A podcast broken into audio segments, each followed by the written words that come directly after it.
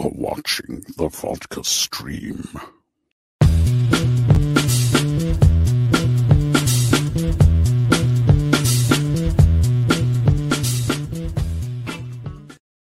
Boop! What is happening, everybody? It is Friday, and yes, if you guys have noticed, I am not in my vodka stream lounge tonight. Why? Laziness. Pure and simple laziness. I tell you what. It's just, like I said, I've been telling you guys, I've been getting my ass kicked at work a little bit. So today was just kind of an ass kicker too. And literally when I got done with work, which was later than usual, I ran my errands, got my booze, got some food, did all that, set everything, got everything going, and then took a nap. And then I was just like, you know what? Not really feeling like setting up the lounge tonight. So don't worry. It's not like it's going away. I just felt like I'm just going to be a little bit cozier today. That's all. It's going to be a little cozy on my desk right here. Anyways, what's going on? What's going on? Hey, we got Stephanie here. It said what? 3 a.m.? That's when the stream's going to end. Yeah. Screw the Giants. Well, they're winning right now, so that's good. I think I was just watching the game right now too, and I don't know if it's over yet. No, it's not over yet, but 7-2. Yeah, because they're in the top of the ninth. Of course, not over. What's going on, Ryan? How you doing? Got Eric here. We got Mama Film Junkie here. Hello. That's it's Stephanie with an F, Mom, an F, not PH, F. Lane, what's up, sir? Hey, 30-year anniversary of Nevermind, right? You see that thing?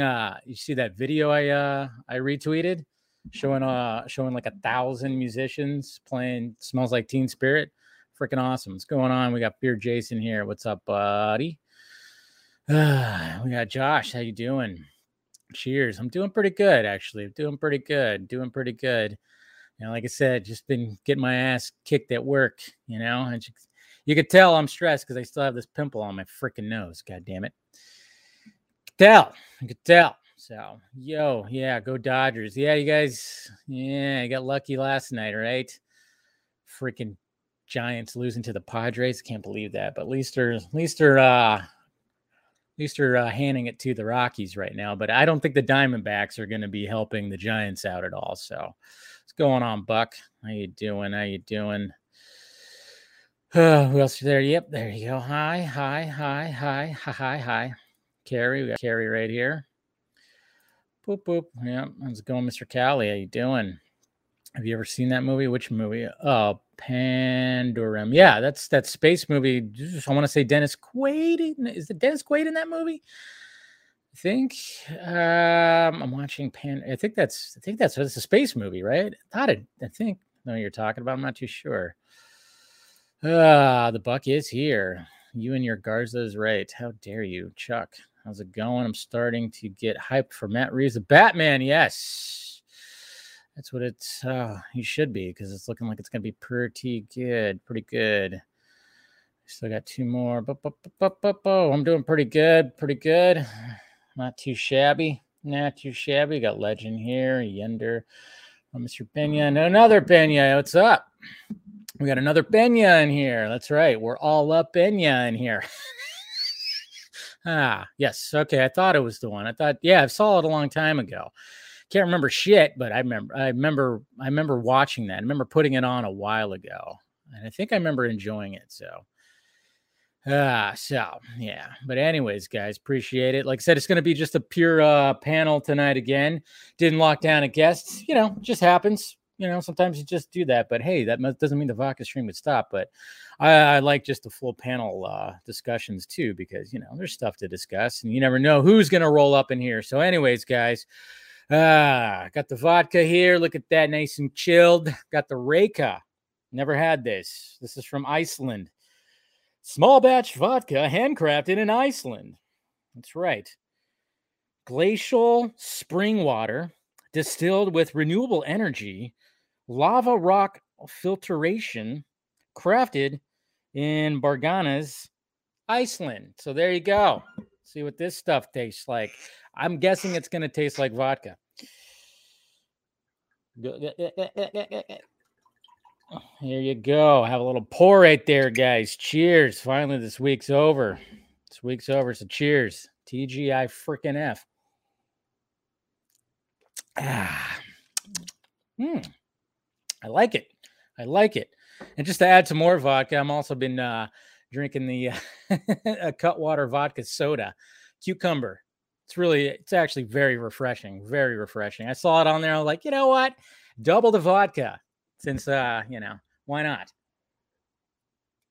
Double the vodka. But before I start bringing some people on, let me show you guys. Got some new toys. Got some new figurines and stuff. Look what I got. Da, da, da, da. Got my Darkseid. Got my Darkseid pop today. Of course, the Uxus one, I guess you could say. So got that guy in today. And not only did I get that, I also got the Throne. The Throne. The Throne Darkseid today as well. So, also got this guy. And then earlier this week, I got the White Knight, Joker, and Batman. Pretty awesome stuff. I love the fact that he's actually holding a Batman pop, and then, of course, wearing a Batman shirt. So, I got the White Knight little pair right there. And then, of course, the spiky motherfucker. Look at this guy. This guy's a beast. This guy's a beast. Look at this thing. This was probably, what's funny is, like, usually the McFarlane figurines are hard to get out of the box. For some reason, the Steppenwolf one was very easy to get out of the box. I don't know why. It just felt like it was easy, very easy. So got my Steppenwolf right here. Man, this thing is like, when I pull it out, I mean, the detail of this guy, the detail for sure. And then, of course, got this guy as well. The McFarlane non-armored Uxas, Uxas, your ass, my ass, whatever you want to call him. But, yeah, so got those guys today. So it's been a pretty good week when it comes to getting the collectibles. I'm running out of space. That was another reason why my pub table is like covered with pops and figurines. And that was another reason why I was like, you know what? I don't even feel like rearranging or anything like that. I tell you, I was like, I'm not really feeling it, but it's all good. Yeah. God, it's all good. It's all good. And then, of course, guys, wearing the, Vodka Stream shirt, as you can see, logo there, boobies, logo, boobies, logo, boobies, boobies, logo. If you want to get yourself a new Vodka Stream shirt, you can get that in the closet down below. Make sure you smash that like, thumbs up, subscribe, do all that. Spending money on toys, yeah, I know, right? And you know what I just found out? I found out today, for some reason, I thought the McFarlane toy line had a Justice League Wonder Woman. Turns out they don't. They only have the Wonder Woman 84. So this whole time, every time I went to Target and they were overloaded with Wonder Woman 84 toys or figurines, I should have just picked one up because that's all you get. You don't have a JL McFarlane, man. So that was lame. I just found out that today. I couldn't believe it. I'm like, what the hell, man? Because that's the only one. That's who I have left when it comes to McFarlane's. I mean, yeah, I can get cowless Batman. They also got cowless Batman and goggleless Batman. The goggleless Batman, though, I will not take out of the box because that's a rare Batman. That's a rare one, apparently. So, but yeah, so maybe I'll get the cowless one. But so I don't know. Don't encourage me, Darkseid. It's feeling cute. He might claim all access. Yeah, no, but I was like, you got to be kidding me. They didn't make an actual one. That's disappointing. That's extremely disappointing. I was disappointed in that. I was like, come on, man. All right, so let me go ahead. I've got somebody already backstage. Bring him in. Let me set the tweet. Up, up, up. There we go. Join the stream. Oops, why did you do that? There we go. Sorry. Setting up the tweet here. All right. It's been a little bit since this gentleman show has been on the Vodka Stream, but welcome Justin the Midside. What is up, sir? Hey, how's it going? It's true. I do still exist, even though I'm not on Twitter much anymore. I do still exist. That's probably a good thing, right? Yeah, I mean, I found it to be a lot better. So. Yeah. How you been, man?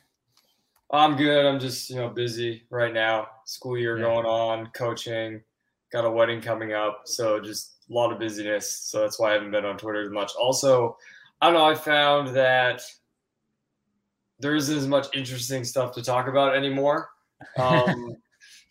Makes sense. Because I don't know. I found like the conversation has died around the topics I talk about for specific reasons. So, just been hanging out in the real world. There you go. That's what you're doing. You're unplugged from the Matrix, man. Jeez, get out of there. By the way, did you see the Matrix trilogy? Or not the trilogy, the trailer? Yeah. I found it interesting. I'm interested to see where they go with it. Uh-huh. And maybe I'm just jaded because it's been, forever since the original, but I don't know. It just didn't make me think it was as original as the original, Matrix trilogy. Yeah. When I was looking at that where they touched hands and they had memories of each other, that reminded me of season 6 of Lost. And then the song was straight out of Sucker Punch. And obviously Sucker Punch is influenced by the Matrix, but it's just sort of like, if you're going to come out all this time later with your continuation, you would want to make sure it's equally as revolutionary as the original films. So I'm going to see it, obviously, because I want to know what they're going to do. But it's going to be difficult. I mean, I watched it last weekend, I believe. Yeah, I watched it last weekend, put the original on, and then I watched Reloaded after that. And I don't care what anybody says. I love Reloaded still. Yes, it's got its issues, but still. I think it's I still think it's fantastic. But that first Matrix, every time I watch it, I always just kind of go like, damn, this really did change things. And I don't know how. I mean, I don't know how the newest one is. I mean, I'm intrigued by it big time. I'm excited for it. But I don't see how it could just. It's not gonna. I can't see it changing cinema again like the first one did. That's the feat. I mean, that's what I always wonder. But then again, you just never know because I mean. How many times has James Cameron done that, where he just changes the game and all of a sudden it's like, oh, and then he hasn't done a movie in forever. And now he's got apparently 4 freaking Avatar sequels coming out. It's like, what do you, how is that going to even go? Right. And that's the same question, right? It's the same question is the original Avatar was technologically so far advanced that how are they going to continue to do that with these 4 movies that are going to come? And Disney's made such an investment in them, right? Animal Kingdom is built around basically that property now, and they have all these movies coming out. So how are they going to do with that? So some interesting times coming up. It really is. But hey, I'm all for it. I'm all for seeing if they're gonna try. I think if anybody can change the game up, it's gonna be James Cameron. Because we kind of talked about it last week. Because we got, the Christopher Nolan thing and how he basically was like, hey, this is what I want. Who's going to give it to me? And Universal decided, okay, we'll give that to you. So, but then, of course, there's that debate, which we had, and it got pretty intense, which was pretty cool. I liked it. It's still friendly, but it's just a fact of streaming and theatrical experience. And I think, Steven brought up a good point about how the first Avatar was really a theatrical experience. Like, I'm not a 3D guy. I don't like going to see 3D movies, especially since I got freaking glasses and I got to put the 3D glasses over my glasses. Kind of a pain in the ass. But I remember watching that movie and just being, me and my friend just walking out, just being in awe. That was definitely an experience. But it's not like Christopher Nolan's going to do that. But he does still try to, even with Dunkirk, I would even say, I remember going to that. They always talk about his sound and how it could be too loud, but I think that's what he tries to give. I don't know if it translates with a lot of people, but I thought it translated very well with Dunkirk because I think the explosions and some of the fire, like the firing back and forth, just was so loud. But it's like, well, maybe that's what it kind of sounded like, and he's trying to grasp that and trying to give you that experience. I don't know. There's just, movie theaters just have to be really an experience now as a for most people, maybe not like somebody like me, I'll just go wherever. I'll go to the $5 fucking theater. I don't care. But I've talked about it with Scott. If he has date night with his wife, it's a whole night. You're going to go to a theater. You're going to go to a place that has luxury seating, food, booze. It's going to be a whole thing. So, it's just the way it's got to be now. Yeah, well, we have the AMC passes, the AMC, what is it, A-List. So we pay like the $22 a month, and we go to the movies once a week. And, you know, we just, the AMC down at Disney Springs is really close to us. So we go there, and that's, I really value that experience. I think there's something much different than watching a movie at home. Oh, yeah. On HBO Max. You know, we went and we saw last weekend the new Clint Eastwood, Cry Macho. And, you know, Christine was like, well, why don't we watch that on HBO Max? I go, no, it's different. Like, yeah. And it's a different experience going there and watching that. And I know a lot of people nowadays don't value that, but I do think one of the things that's been lost is the social aspect of experience something together and experience something outside of your own home. And, you know, with Nolan in specific, you were talking about, I don't think the experience always has to be necessarily visual. And yeah, it is a visual medium and it's told visually, but let's compare, you know, when you talked about Avatar versus Dunkirk. And I don't know if anyone's ever made this comparison in the history of comparisons, but right. To me, Avatar didn't have much going for it besides the technology. Like when you look at the story, you know, the comparison. It's Dances with Wolves meets Ferngully, essentially. Right. Yeah. Right. And if you really want to watch a movie about how terrible human beings are because, you know, they're trying to get what they can't obtain and they want to destroy things, like that's a dime a dozen story nowadays. Yeah. And when you look at Dunkirk, he was really trying to get the experience of the different perspectives on that event. And to show what that felt. So to me, that was much more meaningful. And the way he played for time and, you know, everyone experienced time differently. And then it all came together at the end. To me, that was much more interesting of an experience, even though technologically it wasn't as advanced as Avatar. So we have a whole discussion of what is a theatrical experience? What is a movie experience as well? That's what I think some people didn't understand about that movie is like, because a lot of people are like, I didn't know who the characters were. I'm like, yeah, neither one of those guys knew who each other were too. They were just trying to survive these couple of days. That's what he was trying to put you in the middle of it as like somebody there. And it's like, yeah, you're going to catch little things. Maybe you'll catch a name, but you're not going to know who these people are when you're just trying to survive. That's all you're trying to do. And that's what he was really trying to express through showing the different points of view. Right. And some people, I don't think really understood that. And thank you, JC, $50 super chat.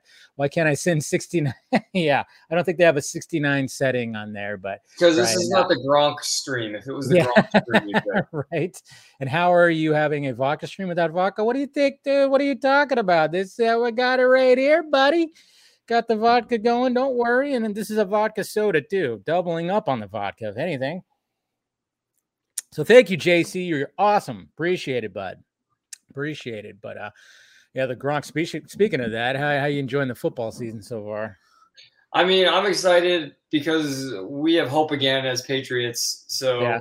I'm interested to see what happens with Mac Jones, how he's developed. Right. I think he's looked great so far. I think people are actually underrating him. I think he was underrated going into the draft. I think intelligence in a quarterback is such an important characteristic, and I think he has that. And I think, you know, with professional training techniques, you can grow the arm strength. So I'm excited to see what happens. I just want to get past week 4 and get past all this. Oh, Brady hates the Patriots. The Patriots hate Brady. Like, we had 20 great years. Let's just enjoy it. I still enjoy Brady. Like, yeah, I don't need to hear this hatred back and forth. It's always going to be that, aren't they? Isn't this year the Bucks are actually going to actually be visiting the New England, right? Right, that's what I was saying about week 4. So that's next week. Okay, gotcha. This weekend, but because of the way the media machine works, they're already hyping up the game next weekend because they know that's what's going to get them the clicks and the views and the ratings and everything. So, you know, we're hearing all about that. But in general, I think this football season it's football that's back, because last year there was no preseason or anything, and you can't really have a full football season. No crowd. Felt weird. Right. That whole thing. I mean, it was like, yeah, you got some noise in there, but it just was still weird seeing. I mean, same with baseball. It was just weird too, and seeing the cutouts, and it was kind of funny. But I do love the fact that, I mean, it's hard to, especially football. I mean, every sport, but football especially, because everything's just so.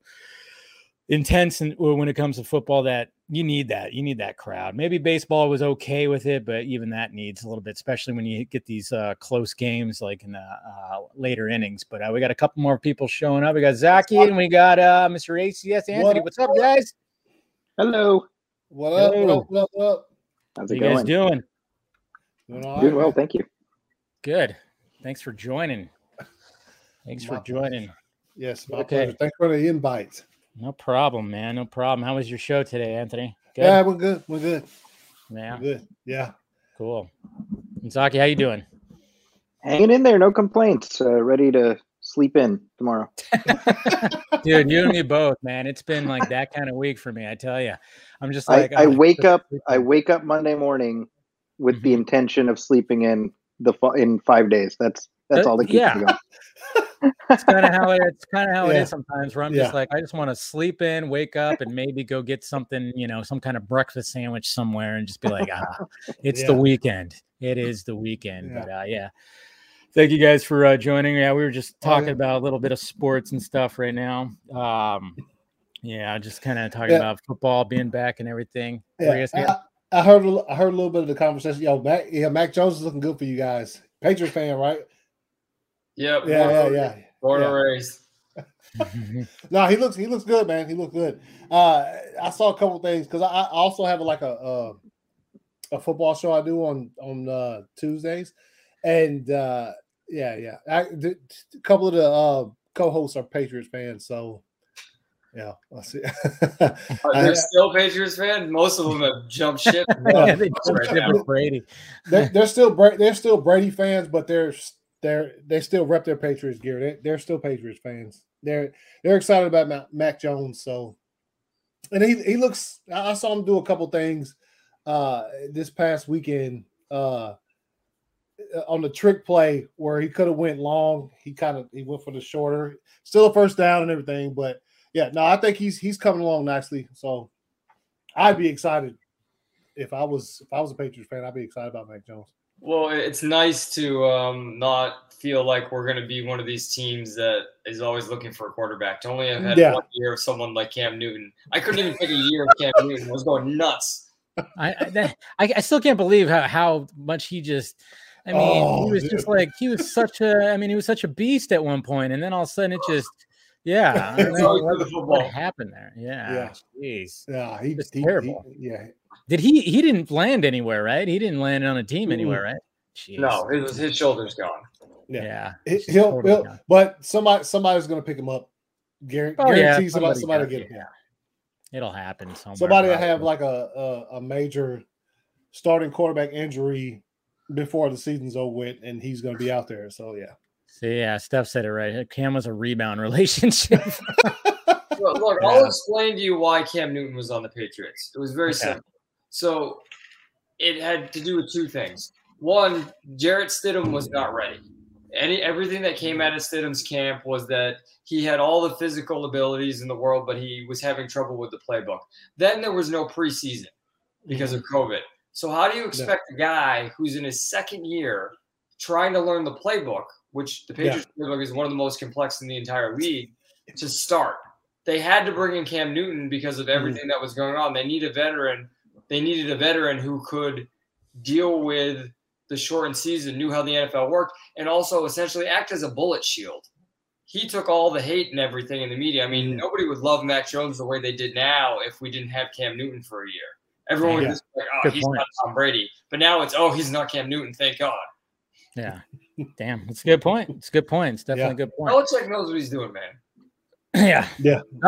Doc, do you have a football team? Oh, did we lose him? Zaki? Sorry, I'm here.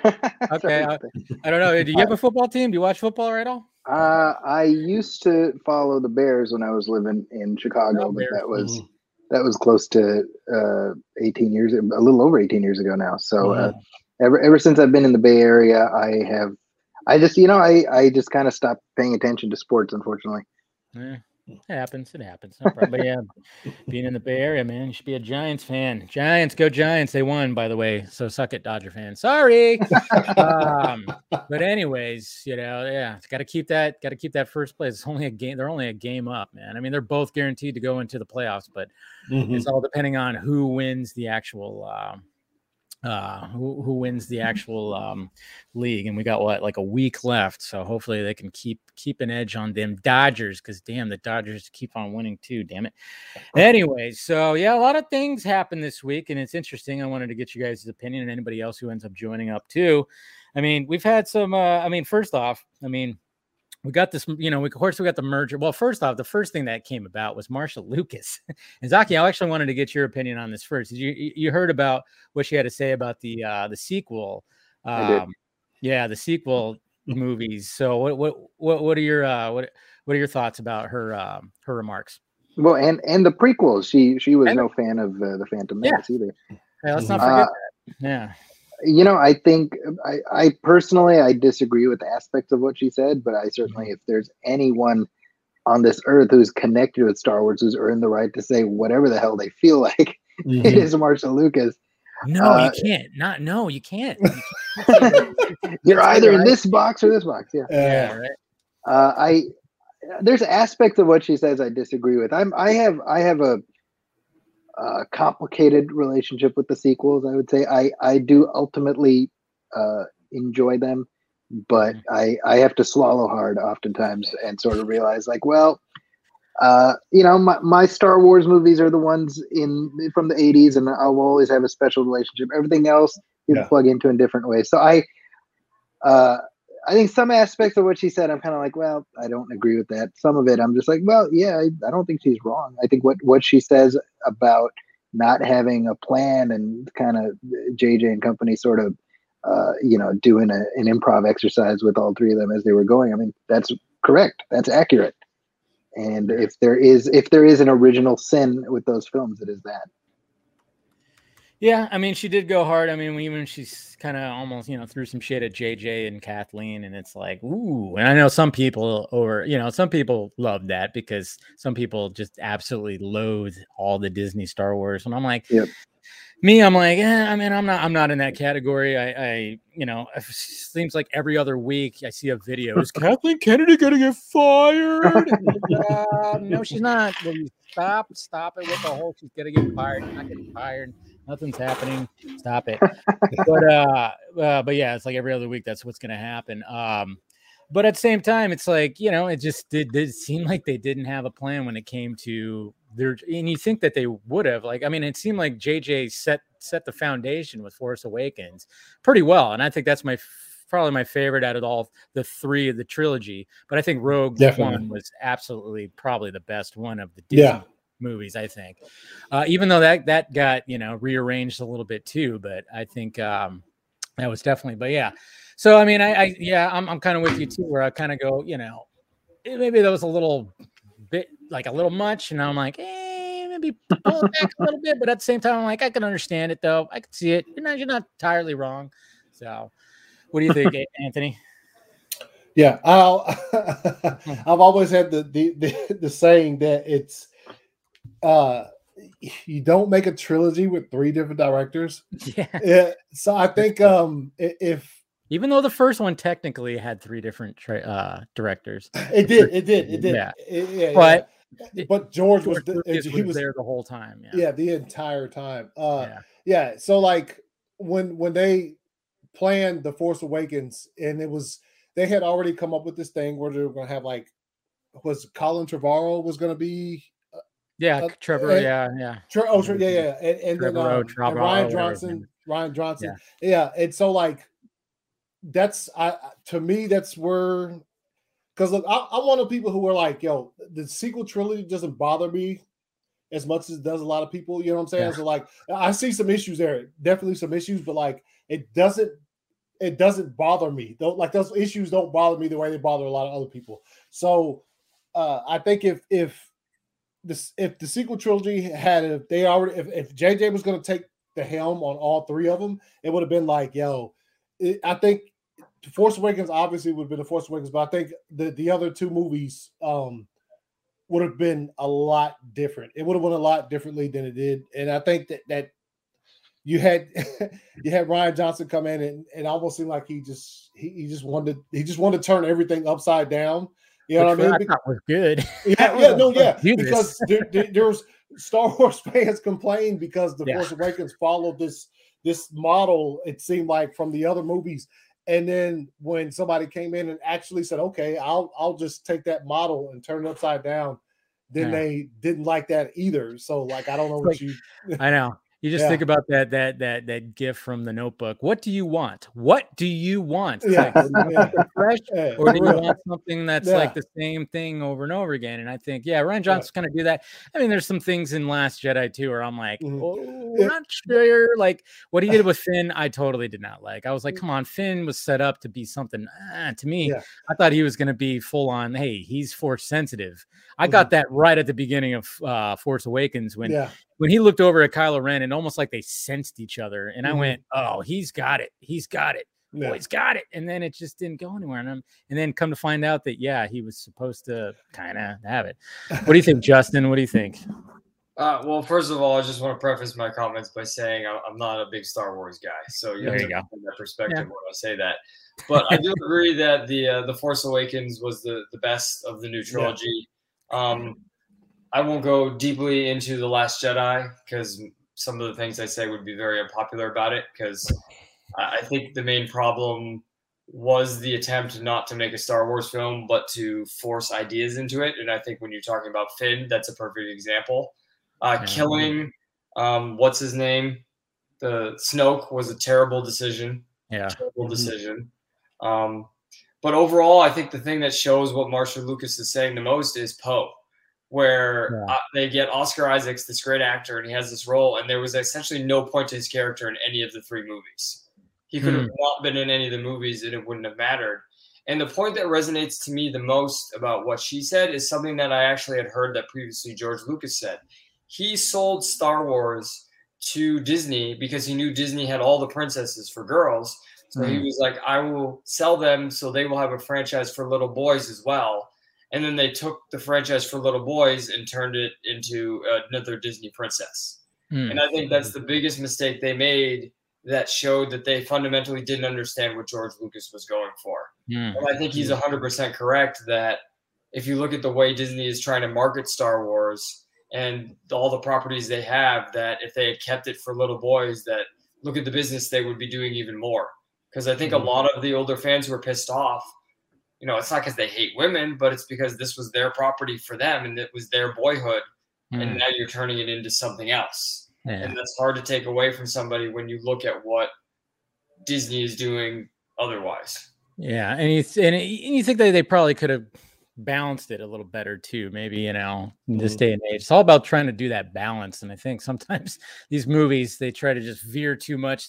They try to veer too much to the left or the right. And sometimes it just doesn't hit, but you can have a balance. We got one more that's joining. We got Mr. Garza. What's up, sir? What up? Yo, what's up, man? Hey, you can hear me, right? I can hear you. Yes. All right, cool. What's up, man? How you doing? Not much. Just, I'm actually doing work on the side, but it's like, it's work for like my benefit. It's not like work like, oh man, I gotta do work, you know what I mean? Like, it's only gonna help me on my end. Some kind of what's up, man? What trailer, what's going on? Anything? What's that? Is it like a trailer or just other kind of work? No, it's like for real world work. You know what I mean? Like which is like a tongue twister. Real world work. Say that 3 times fast. Just improving like little like SOP stuff. You know what I mean? Gotcha. Now we're just talking. What's up, man? We're just talking. I've been absent like this whole week. I don't even know what's happening. Other than I know you haven't been tweeting or nothing. So basically this week, I mean, some of the topics that we're going to be talking about right now. We had Marshall Lucas that kind of threw shade, or not kind of, she did throw shade at the Star Wars sequels. I don't know if you read the editor, right? Yeah. Well, you know, ex-wife too, of course, George. Is it shade if it's a direct insult? I thought shade was like an indirect. Shade would have been like, well, I wouldn't have done that. But they decided. No, she went. They were wrong. Okay, so she flat out called him out for messing it up, for fucking it up. So, I mean, you know, one of the things that I think is interesting about this whole situation, and I, again, I've been offline, so I don't really know too much about it, but I do know, I saw it. And I mean, let's be real. You know, and Steven would back me up if he was here. Yeah. You know, if you look at the original, if you look at the original trilogy and then you look at the prequel trilogy, like they added certain things without, without making it feel regurgitated or like, oh wait, I think I kind of know, or it added things to where you were like, well, why are you doing that? There's no reason for you to do this certain thing, right? So, like for instance, Jango Fett getting killed, yeah, right? Like. I mean, it wasn't necessarily like shocking to you, but you were also like, oh, okay, you know, you kind of have a deeper understanding of Boba Fett's hate for Jedi and all that. But when you look at like what she was talking about, where you kill Han, it's like, well, what was the purpose of that? Like, what's the idea behind? Like, you just did that to like shock, yeah, to have a shock and wow factor. Like, I get that. Or to appease Harrison Ford, who didn't want to play the character. Yeah, sure. You know, like, I don't want to do another trilogy. Just kill me off, man. Yeah, and he could have. And you look at also how JJ was kind of like, oh, you know, it's an open book. Look, it could have worked if they would have just stuck, regardless if everybody hated, you know, Rian Johnson's take on Last Jedi. It could. I mean, if they would have just like kept going deeper into that, like if they would have really gone deep and dark. You know, obviously, I think it would have probably served better, but it basically, I feel like it was I don't know if it's like a metaphor for the times that we are in as far as the woke culture and you have to have, and no disrespect to minorities or anything, because I am one, so I feel like I could say it, but like you have to have minorities in certain roles and you have to have this, you know, you have to all these check boxes that are on like what makes a viable blockbuster. And I feel like they did that specifically with Star Wars, where they went, okay, well, we gotta have this type of character so that we could check that box off, and you know, these two characters, we gotta make sure that they go together, and you know, we gotta have some interesting deaths because you know we have no other stories to tell, which is like insane to me because it's like, dude, you could literally tell so many fucking stories in Star Wars, like you didn't. Yeah, look at Visions. Yeah, like dude, I still haven't watched that yet. Yeah, I haven't either. But I saw literally like one scene of like this fucking Sith lady, like fucking with 8 like lightsabers or whatever. It's fine. I was just like, dude, okay, like I get it. Yeah, and it's interesting to me to see like again, it's kind of like a moment or capsule of our culture that we're in right now. What this Star Wars sequel trilogy really was, and I think you know. I don't know. I don't think that Star Wars would want to rewrite what they did, but you're not having anybody going, man, you know what? We need to kind of like forget about the sequel or the prequel trilogy. It just doesn't work. You know what I mean? Like, no, there's so much like depth in the prequel trilogy that you don't even realize. You're like, okay. There's still shit that I see like people post on Twitter where they go like, well, yeah, check this out. Like, I think I saw this recently. I didn't even put it together, but, apparently, like in the normal the original trilogy, anytime that Luke was always like, R2, stay on the ship, stay here. R2 never stayed there. He always followed Luke. And then somebody made the correlation of when Anakin said that in Sith, he said stay here, and when he did, Anakin never returned. So it was almost like it was just like a wounded puppy kind of thing. Like, hey, the last time. My master told me to stay here. He didn't return. I'm going to follow you because I'm going to make sure you're going to be all right. You know? Yeah. Which is interesting when you think about it. Cause it's like, that's deliberate. It's not like, you're going, oh, that's kind of cool. Like, I wonder if he knew that. No, he fucking knew it. Yeah.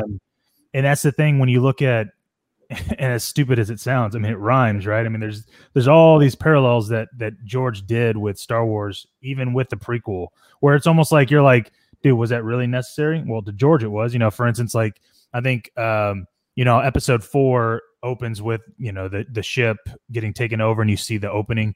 Whereas, you know, episode 1 starts off kind of not necessarily the same way, but it still is the way the ships come in and, you know, do things. And it's just funny that that's how it works. And then you look at Star Wars trilogy or the sequel trilogy, and you're just like, oh, okay, well, there's just okay, Han gets killed. I mean, there's no like, it is like, oh, okay, I guess he just gets killed. That's it.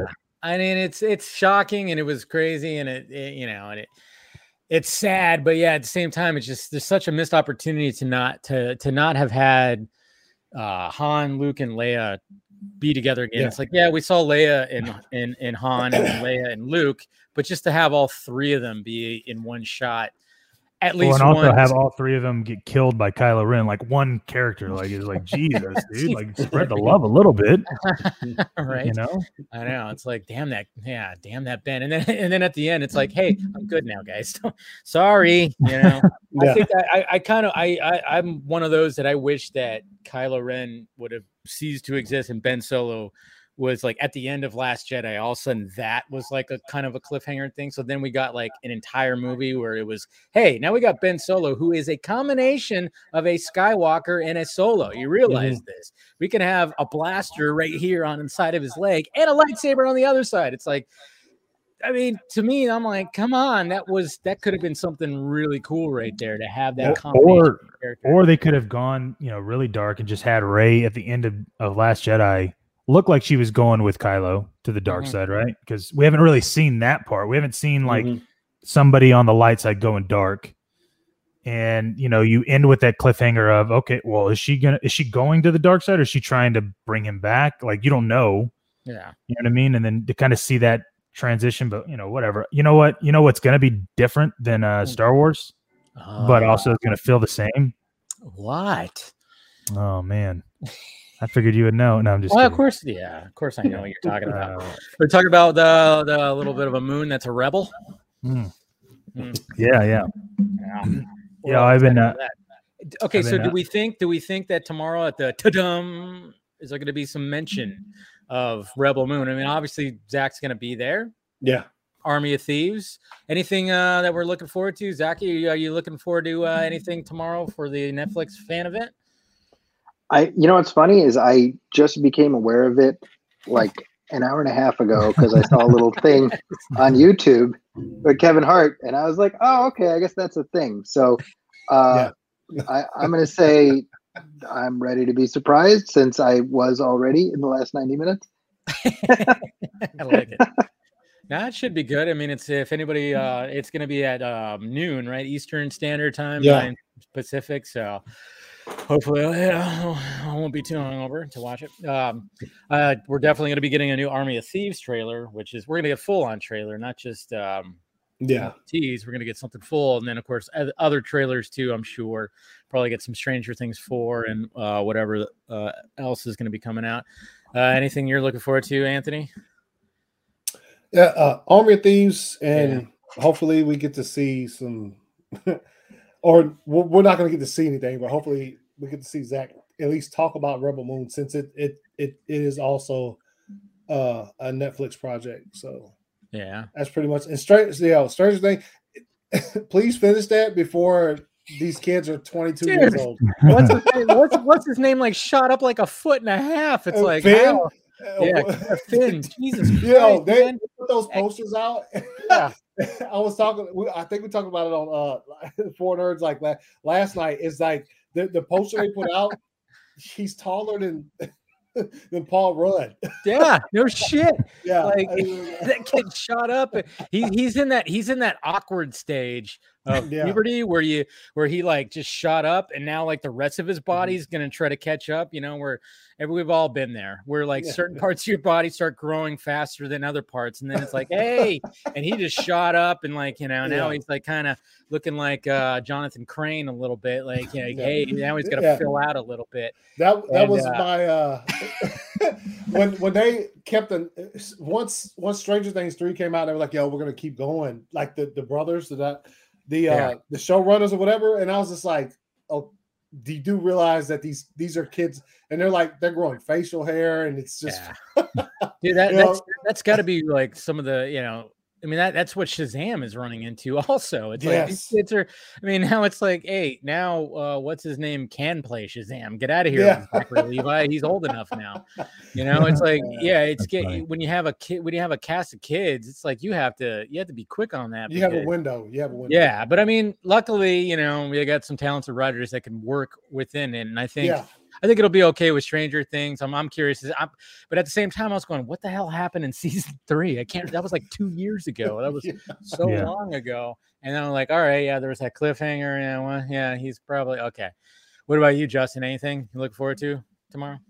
I mean, I'm worse than Zach. What's his name? Zachy? Sorry. I'm worse than you. I just heard about it when Dave mentioned it. So, I mean, obviously, know about anyway. He's right. See what that movie's actually about. I liked how they were framing that in the original teaser and in the poster and everything. You know, the making it related. Any Rebel Moon news would be interesting. But I mean, I'm not really a big fan of most of Netflix property. I mean, I got a couple of episodes into that show with the guy from Entourage. The one that everyone was raving about with Adrian Grenier and everything. And that was a cool premise, but you know, then it devolved into his wife's a cheater and he was a cheater and everyone's a terrible person. I'm like, why do I care about any of these people at this point? So I only have Netflix for Zack Snyder at this point. Nice. And so do we think that he is going to be talking about some Rebel Moon stuff tomorrow? Are we thinking? What do you think, Garza? Think he's going to talk about some Rebel Moon stuff? You know, so it's interesting. You know, I won't give it all away, but I do know that there's some. There's a possibility that not only are we going to hear some Rebel Moon news, but there's a potential that we might hear who the lead's going to be. Exclusivo. Yeah. So it's pretty cool. Like, I think he's saving it for this Tudum presentation or whatever. And I know that because I was told I couldn't even tweet out GIFs about it, like in general, because he's trying to do something different this time, or not different, but, you know, save it for Netflix just because it is a Netflix property. But it would also be Netflix IP, you know, his, but still with Netflix. Yeah. And so... I'll say this. I have an idea of who it's going to be as far as the lead is concerned, but I'll just throw this out there of what the description is supposed to be. Just so you guys kind of have an idea, because obviously it's late at night, you know, it's tomorrow. So it's not, I can't really ruin anything, but it's fine. Yeah, but it'd be one thing, like if I was like a week from now and we had all this anticipation and all that, but I mean, it's literally tomorrow in the afternoon. So yeah, it's not even what I was told was that filming should begin right at the beginning of 2022, which is cool. Mm-hmm. But the main lead is supposed to be and obviously I don't want to speaking of Star Wars, but 20 to 30 year old female BIPOC, so person of color, I guess, right? Or multiracial, athletic, and martial arts and fighting skills are a plus. Yeah. Samantha Wynn? Yeah. I mean, you would think, but from what I know, I don't think that's the case, but pretty sweet. I mean again, he does like to work with her, but I don't know. Yeah. I mean, and you would think that, but I think they're going to need some kind of quote unquote star to have that lead role, like as one, just the main one, just like you would with Army of the Dead. So who has some fighting background, right? So just think about it, right? Somebody who's like a person of color, mix, you know, like a good mix, like I am, like a hybrid or something like that. Same. Yeah, exactly. Yeah. I mean, could it be somebody's protege? I mean, it could be somebody that's. Come on. The movie that just came out with Samuel L. Jackson. I was talking about Maggie Q. It was a joke. Oh, really? There you go. Yeah, see, I was like, Maggie I'll Q. tell you that, and you'll probably get it after I say this. Just, I mean, and it could be, I'm not saying that this is a sure thing. I'm just saying this is probably likely who it's going to be. But it's somebody that's so obvious that you would be like, no, that's too obvious. Like, why would Journey? It be that? Is it Journey Smollett? No. I don't know. It could be. I don't know. Possibly. I don't know. She did. I mean, she was in, what's it called? Lovecraft Country. Yep. She did an amazing job in that. She was in Birds of Prey. Mm-hmm. She got her own series now, Birds of Prey on WB. I mean, I wouldn't hate it at all. I think. No. So you think what? So what do you think, Anthony? What do you think? The description that person gave was plausible for it, right? yeah. And also, she's interacted with him before, right, on social media, as far as like when the Snyder Cut came out and shit. So like, she was a supporter of the Snyder Cut. That's what I'm saying. Like, you start putting those things, you're like, wait, I remember when I heard that, like, she was supportive about the Snyder Cut, right? Somebody just put in there Zazie Beetz. Yeah. I would far more lean towards Journey. Yeah. Mm-hmm. I don't know. Because you need a star. Technically you need a star. You need somebody that has a name. And she's not quite there. Yeah. She was in the Joker. People might know who she is, but not quite, and Deadpool too. I mean, she's totally getting up there, but Journey Smollett, she's kind of established herself pretty well. Yeah. Also, if you want to make any type of correlation between like Zack Snyder's shit and then like the entire DC universe, and then something like this that has nothing to do with DC universe, but also like it has like the same core of fans. Mm-hmm. I think that's somebody like, if he announces that shit tomorrow. That's gonna blow up the internet again. Yeah. Exactly. Well, that's what I'm saying, and that's why I think he's trying to save it for this. Be smart. Be smart. Yeah. Now, granted, again, I don't know if he's going to announce that. I have a feeling that he's going to. Mm-hmm. But we're so late. Like, it's late in the day. It's tomorrow. You know what I mean? Like, it's And if he doesn't, hashtag Garza was wrong. So it could be. But at the same time, when it comes out of whoever it is, if it is Journey, whenever it comes out. Yeah. I'm going to pull this up. So, I'm just kidding. Zaki, you got any ideas of who could lead Rebel Moon? Man, I'm just sitting here listening. Yeah. And I have. It's funny because I haven't even been following the development on Rebel Moon, so I'm just ready to be enthused. And because I think this. I think we talked about this last time I was on about just like. This is like just a cool thing. This is his playground. It's going to be his own thing. I'm ready to see him cut loose and just do whatever his fancy tells him. Yeah. I mean, that's one of the good things about like the fact that he pitched this to Disney or to Lucasfilm essentially. And then Disney bought him out and then they were like, nah, we're not doing that. That's probably a good thing. Cause then he spent the last 12 years going, all right, well then I'm just going to build my own little origin with this, change some things up the way that I want to do them, and then if anybody knows exactly, some of the things that he wanted to incorporate in this movie, you kind of go like, there's no way they were going to fucking do that. That's just it. I mean, technically what they did to Zach, and I could say this because I know obviously certain things, but they basically in Force Awakens and Rogue One went, hey, Zach, we're going to use like literally 10% of your idea, but it's both in both The Force Awakens and Rogue One. Yeah. They're literally the biggest, one of the iconic ways of you go, oh, that stands out so much. And you're like, really does. Oh, that's why it stands out so much. Cause that was Zach. That's it. And so you imagine what Zach has in store. The only thing he needs to do to get Rebel Moon right. And I'll just say this openly is he needs to make sure that the villain is fucking sinister. Like, that's it. Like it, for his idea, for his idea of what he was planning on doing with Vader. Yeah, he needs this villain to be that level, and not necessarily a Vader like even more. He just needs him to be a fucking like ruthless person. But then all of a sudden, you're kind of like, I kind of understand. Yeah, sympathetic. It's got to be like Zod with a fucking lightsaber, like just a little bit more. Yeah. And thank you, Master. Not sure what exactly. Hi, Dave. I love you. My wife just slept with ACS. Okay. I don't know what that is. I know we're on OnlyFans, bro. I just got a head start on the vodka stream as well. I don't know. Jesus. What is going on? I mean, I saw that pop up, and I had to like not. As Garza was talking, I don't want to start cracking up right now because I mean I haven't been on in a while, but goddamn, dude, what are y'all doing on here? Like, oh man, no, but you know that'd be cool. It would be great if he did do something. If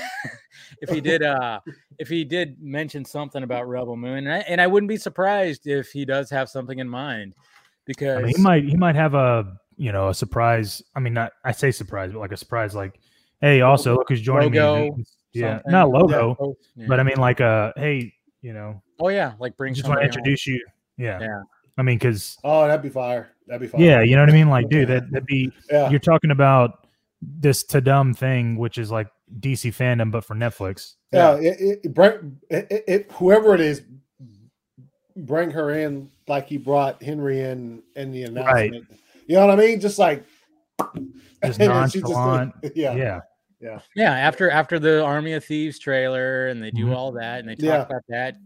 Maybe whoever's hosting could just be like, "So Zach, you also have a movie that you're going to be, maybe we'll do that whole thing, like set it up," and then he just goes, "Wow." Well, yeah, because you got to think about it. The way he's talking about Tudum and how he's going to be there. Yeah. A producer, let's be real, in that role doesn't need to be promoting, hey, I'm going to be there. Like for even for Twilight of the Gods, I know he's directed a couple episodes, but that's still, that's a ways away as well. And we already got the casting announcement of that. Yeah. Rebel Moon, that's something completely unique to, all right, well, this is the first time we're hearing something and it's on this DC fandom-esque event for Netflix. Like it makes perfect sense of why Zach would be like, oh yeah, I'm going to be there. You should stick around. Oh, I'm going to announce this. You know what I mean? Yeah. Yeah. So it's just like, I'm excited. Like, okay, if it's Journey, cool. If it's not, that's fine. I was hoping in Anna Hathaway, but whatever. Yeah. Well, he did. Yeah. He has mentioned he wants to work with her. Maybe one of these days. I mean, he's got a lot of movies out there, but I mean, I'm still kind of rooting for Samantha Lin, to be honest. I'm like, I think she'd be pretty cool as like, yeah, I don't know. It's just something, I mean, especially if it's just her background, the fact that she can do I mean, I'm not saying Journey can't do some of these scenes. We saw what she could do in Birds of Prey, but I think Samantha Wynn could probably do more because she did start off as a stunt woman, you know, and I don't know. I just think that even though she's not so much a name, I just kind of, I like that, but maybe she'll, if she's not the lead, maybe she will be a side character, you know? I mean, it is going to be a Seven Samurai kind of, yeah, you're gonna need multiple people. Yeah, there's gonna be a whole cast of people that, and we're gonna see some familiar faces that, of course, have worked with Zach. I mean, that's what he likes to do. Yeah. So also Jamie Chung back in there, right? Yeah. No, they're casting from what I'm hearing, they're casting a lot of like big ass fucking martial arts people, like jacked. Yeah. Jared. So. and it's funny to think of like when you think of like a lead actress of how they can portray that kind of warrior type. Like if you look at his Infinity commercial, and not dogging that commercial at all, period, but like Kate Hudson doesn't look like a fucking lead warrior. You know what I mean? Like she's gorgeous. Yeah. But Kate Hudson isn't gonna sit there and lead your film to be like a fucking warrior. You know what I mean? Which is kind of weird. But he directed her, so also, when I had the pleasure of talking to Samantha, she's literally like, and she said it several times. She was just like, yo, I asked her about working with Zach again. She said, I would literally drop anything I'm doing. Anything I'm doing, if Zach comes calling, he's like, yo, I'm thinking about you for doing whatever. Yes. Yes. She would literally drop everything she's doing and do it. So, yeah. But also, I know. That's a really good like thought to have is Journey fucking Samantha. You know what I mean? Like it's just like either one would fucking work. You know what I mean? That's pretty fire. So at least if it is indeed Journey, like with the lead, and I would also like to see Samantha be involved in some kind of way with it, but that just sounds, and if he does announce some shit tomorrow, that's That's ridiculous. Yeah, it's gonna be good, but I'm looking forward to the Army of Thieves panel and the new trailer, because that's what intrigues me about Army of Thieves is the fact that it's like, okay, yeah, this is going to be a full-on heist, safe cracking type movie. We're going to get it's a origin of Dieter, which, you know, we all like that character from Army of the Dead. But then at the same time, I'm like, what's the little Easter eggs of, oh wait, in Vegas there's a fucking, you know, there's a zombie apocalypse happening. So obviously there's still going to be that mention, and how it's going to tie up together. Are we going to see, is there going to be a jump where we see Dieter going, you know, in Vegas? What happened to him? Possibly. Who knows? Like, there's just so many questions, you know, especially after, you know, watching Army of the Dead a few times, and you're just like, we didn't see Dieter die. And, you know, even Zach, I think on here, when the last time he came on here, when we were talking about it, he said like, well, you know, somebody mentioned like, you know, when you don't see a character die on screen. Yeah. Yeah. That was me. That was you. Okay. Yeah. So I was like, yeah, we didn't see him die. We didn't see him die. And then, you know, I think Zach would be like, because I also told him, like, we didn't see the coyote. We didn't see Lily die. Thank God, because I mean, she got stabbed, right? Yeah. Mm-hmm. Yeah, but I mean, we also don't see Zeus die. So I thought we did. I thought you saw his head get blown off in the helicopter. Oh, I'm sorry. Yeah. I'm sorry. My fault. Yeah. I was thinking of whenever he's on the roof, and I was like, well, we don't see him die at that point. No, not the point. Yeah, but then his name blows his head off. Yeah, but then again, I mean, who knows? But that's the thing too, is like the origin of that. When I talked to what's his name? Richard Citrone. Sorry, Richard Citrone. I was like, totally drew a blank on his name. When I was talking to him and I was trying to squeeze out a little info, it's like, I mean, he knows the entire origin of Zeus. And I asked, I was like, okay, when Van and Zeus are in that hallway safe, he looks like they recognize each other. They look like they recognize each other. Like this is not their first time that they've been. And he kind of went, I think you're right. And I was like, okay, there you go. So we might, you know, when it comes to this world, we're going to see like a backstory with that too. There was something, they know each other. They do have a familiar, there's something familiar about, with each other about that. You could see that in that scene. So yeah. It's going to be interesting. It's going to be interesting, Sal. Yeah, we'll see. We'll see what happens. And again, #Garza's Garza's wrong if he doesn't say anything about Rebel Moon.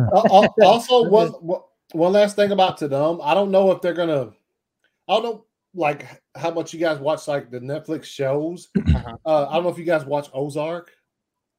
I watched the first season. I have to watch more of it. Yeah, it show's fine. Season 4, right? Season I would like. Yes, it's supposed to be the last one. That's another thing you said. What we like to see. I would hope we get like a trailer for the final season. I'm sure that's going to happen. Yeah. The Witcher 2 probably going to get something with that. And and you got to keep in mind. So it's the end of September. So how many months do we have until literally January 1st? October, November, like December. 3 months. Yeah. So 3 months of pre-production for Rebel Moon. Yeah, they're going to start shooting at the beginning. It's already in pre-production too. So well, that's what I mean. You're like, they have to announce. I mean, we're going to find out once they start shooting, so they can't keep that shit a secret. Yeah. That's what I'm saying. This is like the perfect. This is like right in the prime time of them announcing who the lead's going to be. I mean. No, it makes sense. I think it would be perfect, to be honest. I mean, if I already have if I've already seen basically a call list or whatever. That means they're actively, like, they're looking, like, oh yeah, they're ready. I'm sure he already has some of his actors, his leads at least. So yeah, that'll be cool if that happens. But and you know, and I could trust it because it's Christy. You know, she's always done his casting. So I'm like, dude, they always pick amazing. So like, if it's Journey, then cool. Like they obviously picked her for a reason. You know what I mean? If it's not, whoever they pick is there's gonna be a reason. Be let's face it, Zack Snyder knows how to do some. He knows how to do some good casting. Fucking hard fact. Yeah. Well, yeah. So I was actually gonna ask Justin what he thought, who he thought might be like a villain, like who, like just. Michael Shannon. No. Yeah, like what kind of villain? Cast as the villain. Yeah. I mean, it's tough to say because the thing that was sticking out to me in when you're saying Journey is, but when you're also on the other hand saying martial arts, and it's what I'm wondering is he doing like an Eastern influence kind of approach to Star Wars? because that's really never been really done before. And that would kind of be an interesting angle to take. And then that raises interesting implications about, you know, who the villain would be. I do think that if you're doing a Zack Snyder villain and you're having a female lead, I do think it has to be some sort of male, super macho, fascist leader. And that works with the whole Vader thing, right? Yeah. So, right. I don't know who he would. Well, what do you mean? What do you mean Eastern influences? I don't know. I don't know what you're talking about. Martial arts. Think about like Shang-Chi, right? Like part of the reason Shang-Chi works so well as a martial arts movie is it leaned into Eastern culture and leaned into their ideas and their issues and their family. And we haven't seen that with Star Wars, right? Star Wars was very much, Western. Western meets sci-fi. Well, what if he did that with sort of like an Eastern sort of samurai type movie? Like that would work very well with the whole setup of Star Wars. So I could see that.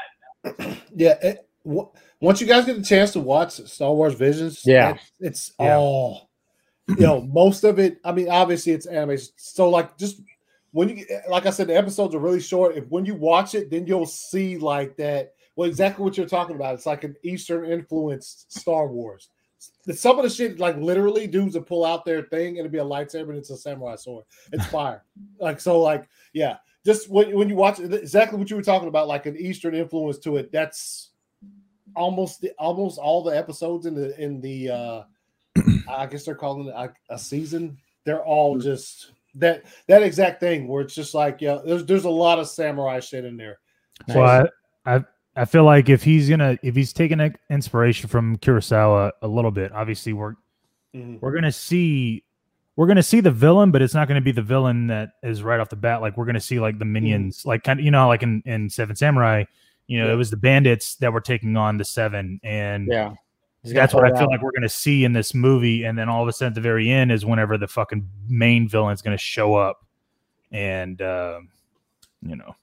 Handle business. Well, I mean, but that works perfectly with like shoguns, and then you find the emperor at the end. I mean, it's right there in the word emperor, right? Yeah. So you can see the Japanese influence if you're going in the Eastern direction. So that's why it's interesting. And I would lean more towards thinking someone like a Samantha Wynn seems to fit more with the martial arts description of it, and what I would think Snyder would be doing. So. I mean, I could also see him casting what's his name, Hirota. The guy who played Scorpion and played Scorpion. He was a villain in Wolverine. You know what I mean? And Hiroyuki Sanada. Yeah. There you go. Yeah, Sanada. There you go. There you go. I mean, he'd be a good. I think he'd be an awesome villain. I mean, that guy has some range. I mean. But then at the same time, he's kind of a villain and already in the Army of the Dead universe. So it's like, I mean, is he a villain though? Kind of. Like, what does he do that's bad? Yeah, but I mean, he kind of just like set those guys in there to get his money out of the safe. But it's just like, I mean, he was giving them an opportunity to get out of there, right? Like if there was no money in there. Hey, if there was no money in there. I really love you. Sometimes I really love you when you say stuff like that. I'm just saying, like, was he a villain? I don't know. I think he was like, a little bit of a villain. No, seriously, if I said what Garza just said, the entire fan base would try to burn me down. I don't know. Garza said, that's reasonable. Like, the point is, like, I think a lot of the point of Army of the Dead was obviously his henchman was evil for how he went about it. Right. But a lot of the point of Army of the Dead, and this is one of the things that I've said about the movie that makes it sort of murky, is everyone's not telling everyone the whole truth. Mm-hmm. Everyone's kind of being like, oh, I'm going to get this, but you're going to get this. And they're not even Batista's character is doing that. Mm-hmm. And he's the main character. So it's really hard to say who the bad guy is. And that's part of the point of a zombie film. I mean, Snyder said that, right? That humanity is the villain in zombie movies. So that's sort of the point is the corruption there. So is he really that bad for, just trying to get his company ahead and trying to do the thing to get them on the market and get the information they need to do the research? Mm-hmm. It's an open question. I don't think it's meant to be easily answered. Right. Yeah, it's not clear. Never is. But also you look at his reaction whenever he sees the bomb go off. It's not like he's sitting there like fucking pissed. He's like almost like let down. He's like, damn it. Yeah. Like, again. Like See, that's the thing. Again, does he know about the time loop? Yeah. Well, but the whole point is that he doesn't know what transpired in that situation. He doesn't know how Martin was, or he doesn't know who got screwed up. He's just looking at it going, fuck, I needed that sample. Yeah. Shit. Okay, well, the sample, you know what I mean? So, I mean. Yeah. It's all, yeah. That's what's great. That's what's great about all this is, like, man, the fact that Snyder has two universes that he's developing. But other things came up this week too, where obviously we have a possibility of Warner Max coming back to the fold. David Zaslav talking about the shock and awe of their plan when it comes to. When it comes to streaming, when it comes to all this stuff, Zaki, I wanted to ask you about this, just seeing where everything's kind of going and how everything is right now currently. And then you have this merger that's happening with Warner Media and Discovery. And then you have Zaslav, who just seems like he's just on top of it. He's looking at every nook and cranny. What do you think, when it comes to where all this is headed and streaming and stuff? I mean, we talk about it all the time, but what do you think, with his recent words? I don't know if you saw what he had to say about everything. Yeah, I've sort of been dipping in and out of it. It seems like, just anecdotally, HBO Max has not blown up the way they probably hoped when they got that whole thing going. So I wonder, I think clearly they're sitting on, quality wise, it is a great service. The diversity of content out there is absolutely fantastic. Yeah. It's just, And yet, when I talk to my students and things like that, HBO Max is just not a service that they're using. Yeah. And so I think anything that gets more people aware of just how much great stuff is there, I think, how can you complain? Do you think, like, the branding of Warner Max, do you think that's like a better name? Because, to be honest, I always thought that was kind of like a better name, but even though everybody knows like HBO, but at the same time, that can confuse people. To me, I don't know. I agree with you. I always felt that calling it HBO Max brings to mind a specific kind of content. Yeah. And I'm kind of like, well, when you look at Disney Plus, it's like Disney is a brand that encompasses several different things. And I feel like HBO is a brand within Warner Brothers, and it should have been a vertical within. Calling it Warner Max would have sure made more sense to me. Yeah. I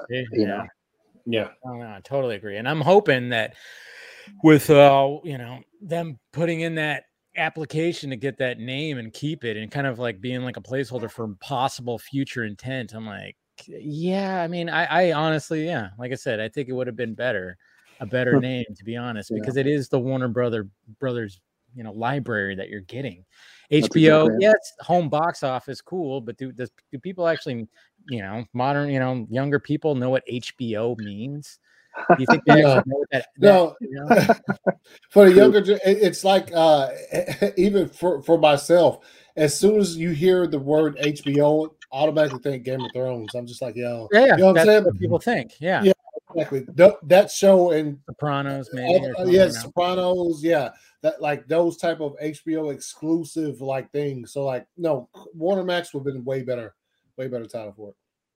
Yeah, get that library, man. Their Turner library, man. I always find like little classics in there every now and again. Yeah. I'm like, oh, it's gonna be that night. All right, let's watch this. We're watching this tonight for sure.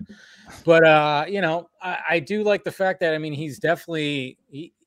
It seems like Zaslav is like, all right, I'm looking at everything. I'm talking to a bunch of people. I'm seeing, and even people were saying, like, do you think he knows about all the fuck ups? Like, yes, he knows. He knows what's going on. He knows all the numbers. He probably is wondering, like, why after Zack Snyder's Justice League, you're not gonna do anything more with this? Yeah, thing? You really just let him go away, and you lost Christopher Nolan too. What happened there? It's just, and I'm sure there's a little bit Christopher Nolan probably he's he could be hard-headed, which guards would be quiet. No,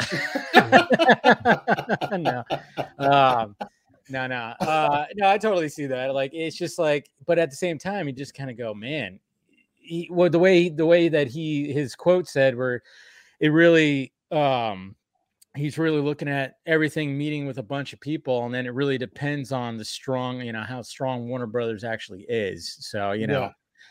And he knows how, I mean, it's an iconic fucking studio. I mean, that name is there. It's like, yeah. And that's why I even like the logo of Warner Max. It was so simplistic, but yet so just perfect, because it had the W and the M, and they're essentially the same, drawn the same, but one, you know, but the one's upside down, one's not, and then it's in the shape of the Warner Brothers shield. And I'm like, yeah, perfect, just keep that, why not? And then we saw, the last time we saw it was, I think, last year at DC Fandom with the Hallelujah trailer before they like switched it, you know. That was the last time we actually saw the logo.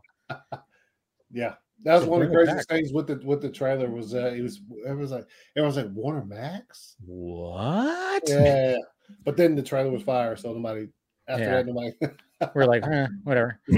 No, so who wants to do this real quick? I have a little funny thing. So again, this is you know, Zeslov. I've said this before. I feel like he's on a 5-year lease with this. He's coming in because you know, unfortunately, what's his name?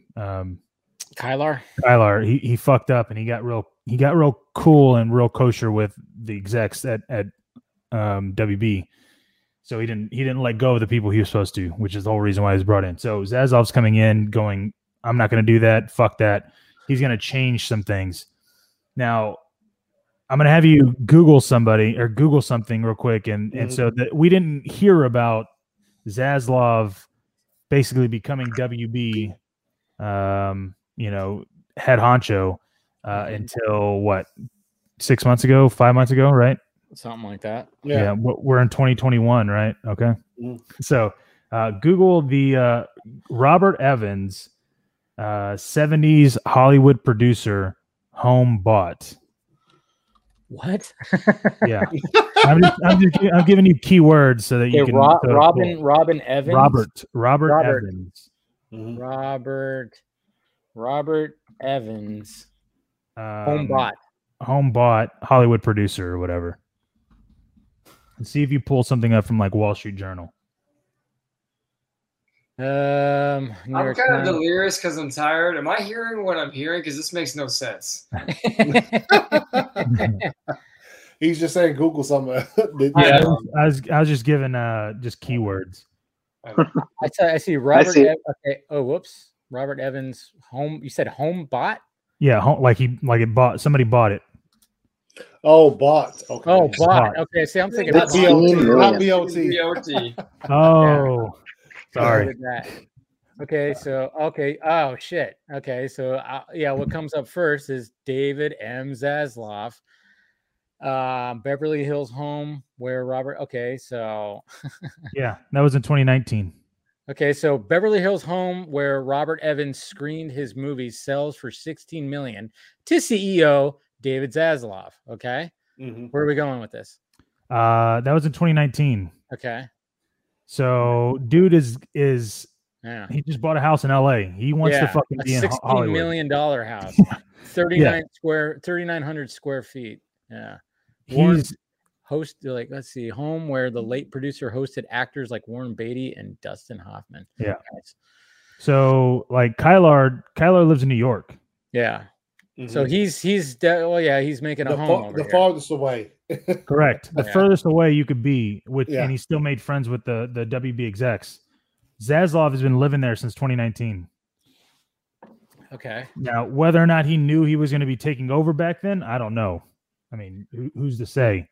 But I do know how far back these negotiations start going. Yeah. Either way, he's like planted in LA. He's gonna be there, and the W execs are not happy about that. Now that they realize who their boss is gonna be, like it didn't matter back in 2019 because he was part of Discovery, had nothing to do with WB. It's gonna be interesting because, you know, the fact that Discovery Plus and everything, they have a pretty good library too, and to combine that. That with this, and yeah, like I said, they I mean, to be honest, they really need to drop that HBO. I really hope the Warner Max brand comes back. I think that, I mean, I think when it came to the HBO Max rollout, I mean, the fuck up was calling it HBO Max, which was confusing for a lot of people. We're like, wait, do I have that? I think I got that. It's on. Even like I listened to the KLS morning show, Heidi and Frank, every morning, and they, you know, when they would talk about streaming stuff, and they're like, what's that on? HBO what? It's like, it just gets confusing. So I think doing the rebranding to Warner Max would be a good strategy. Yeah. It definitely would be a good strategy.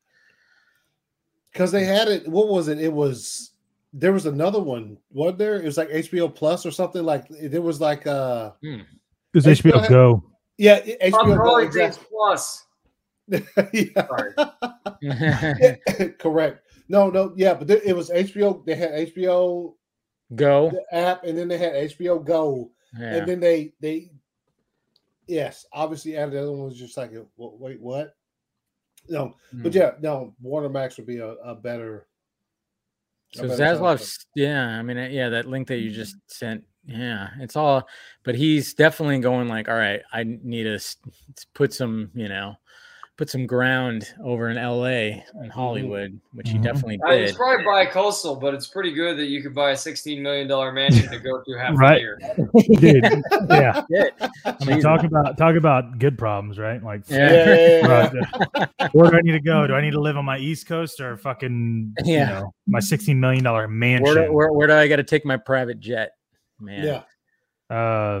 But yeah, I mean, well, the one thing I heard, and I mentioned this, I tweeted it out too, but you know, I'm not saying that they're talking about it or anything, but I know that if the Ayer cut comes out, that that's a big sign for Emmerich and Sarnoff probably are getting axed, because it's like their last. Get the fuck out! Yeah, I mean that's like exactly like I'm not saying that they're talking about it. I'm not saying that they aren't. I'm just saying that if the Ayer cut comes out, that's Emmerich and Sarnoff basically vying for their the last bit of. Especially if it's after Sarnoff was like, no, we're not doing that. And then if absolutely, it's like, all right.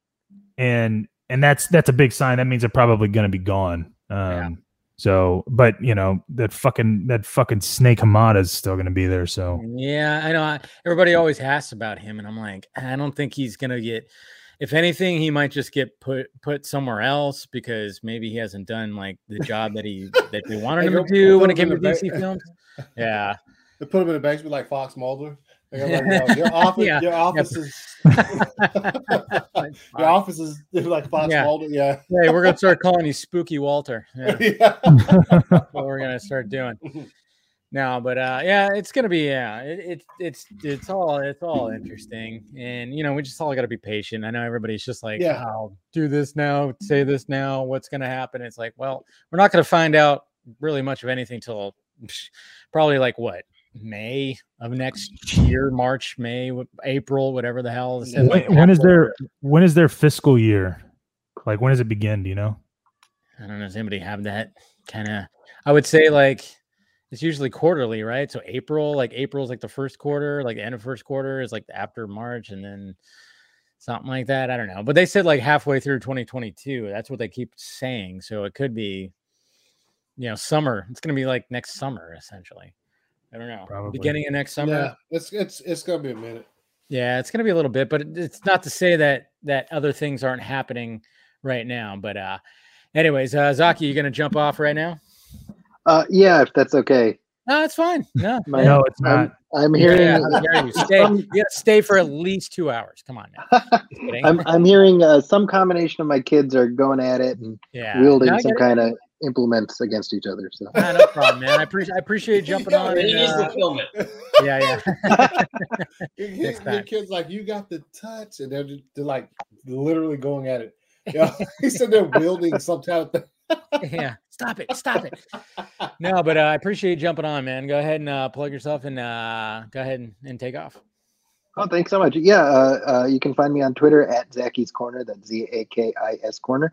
And I've got a couple pieces up at the San Francisco Chronicle this week, actually. Look at the Superman and Lois first season in review, a review of the new Wonder Years television series. And also, I saw your piece. Yeah. and also Star Wars Visions. I also talked about that. So you can check those out at the San Francisco Chronicle. There you go. Thank you, Zaki. Appreciate it, man. Thanks so much. Bye. See ya. Have a good one. But Steven says no. I guess November is when their fiscal year. Oh, what is? Well, I googled it. And what I'm seeing is September 30th is when the fiscal year ends. So okay. Oh, okay. So, yeah, they all fucking pay attention to that shit. That's for sure. They're like, yeah, the fiscal year. That's all they give a fuck about. Yeah. So yeah, see, that's dense. It's just it's interesting because I get constantly asked, like, I mean, obviously everybody's like, are they going to restore the Snyderverse? It's like, well, what, let's hold on, you know, let's relax a little bit. But yeah. See, then Steven just said, go with what Justin said. So, there you go. So yeah, I mean, things are already. Can I quote on that? Like whatever. Like, huh? Can I quote Steven on that? Whenever? Can I just put? Yeah. You want to screenshot your screen right now? Go ahead. And, you know, you can just cut that out. I'll cut that out in Photoshop for you, and you could just have that for you, and you could just anytime you need to use it on Twitter, you could just, you know, right there. No, but I mean, like, yeah, I mean, I'm just loving. Because anytime, I mean, we're damaged goods when it comes to people coming in and like, hey, is this person going to do what we want? What, you know, some of these, you know, what the fans want? Because, you know, when Walter came in, when Ann came in, you know, everybody and even Kylar is like, oh, this is going to be the person that's going to, you know, do it. And then it just doesn't happen. And it's like, so now it's like, hey, now we got to be, hey, let's just be a little relaxed. But what I'm seeing is the fact that what Zaslav is saying at these investors conferences and the ambition that he has is like, oh yeah, 200 million subscribers. Fuck yeah. In two years or so. I love how it's like, or, you know, maybe more because it's probably going to, but I think that was one of the biggest problems about HBO Max was the fact that it was only the United States at first, the rollout was only United States. And then it just, you know, it took a little bit longer for it to get in more territories, and it's getting out there. I mean, it's not just the United States anymore, thank God, but at the same time, just the rollout was going like, how are you supposed to compete with Netflix and Disney when they're all around the world and you're just in one market, one big market? Yes, it's a big market. Obviously it's the States, but still the fact that it wasn't all around the world, but I think he's seeing like, oh, it's going to roll out and they're going to do it. And I mean, it's just kind of weird though. It's like with the name, I just keep on going to the name. It's like, is it too late to change the name to Warner Max, or is it going to be a benefit to call it Warner Max? I mean, that's what I keep on dwelling on. It's like, I like the Warner Max name, but are people going to start getting used to HBO Max, or is it going to benefit because now people are going to be like, what's this Warner Max? Is that like Warner Brothers? Oh, boop. You know, they're not going to see that when it's HBO. They're like, HBO, human body odor. What? I remember that was always a joke when I was like, a kid, like HBO human body odor. Oh. So, anyways, yeah, no. So as long as they don't tell like I was in. No, I heard no. Yeah, I heard it. No. And then you remember? Oh yeah. I loved watching that on Saturday nights, man. When like the new fucking like movie, Terminator and shit, and it would go through like the city, and then it would go, and it'd be like, that was an event. You don't even know, guys. Man, now we can just fire anything up and just put it on right now. Before you had to wait. It was appointment viewing to watch 8 o'clock at night, man, on a Saturday, and I'm like, oh, I'm watching Escape from LA tonight. You better believe it. I'm looking at the TV guide. Well, that's how you know it was the home box office, because you go to a 9 o'clock showing and don't see the movie till 9:45. Yeah. See. I mean, it's a good name. It was a good name, but does it work now? You know, does it work? The HBO name. I mean, it's got a legacy for sure. So I don't know. I think as long as they don't try to like instantly change it and just be like, yo, your app just changes as you look at it. You're like, oh shit, and it just changes. I think they'll be fine. Just change it to Warner Max over a period of time. I think people will be able to, if you want to keep the HBO type of moniker for anything, just go back to like, what was the other one? Skinamax. Oh man. Cinemax. that was. That was never an official name, but it was always the secret name. Yeah. Yeah, the music, dude. Fucking 12 o'clock, dude. The music would come on. You'd be like, oh, man. Yeah. Oh, yeah, man. Showtime. Showtime also. Red Shoe Diaries. I remember. Yeah. Man. Quiet, guys. My mom's watching. She's going to she's gonna be like, what? You're going to be like, what were you watching? I'm like, nothing, Mom. I was watching, fucking. Oh, it was in the past, man. You can't get mad at me now. I know, exactly. It's like, I turned out okay, I think. It was like a drink on a live stream.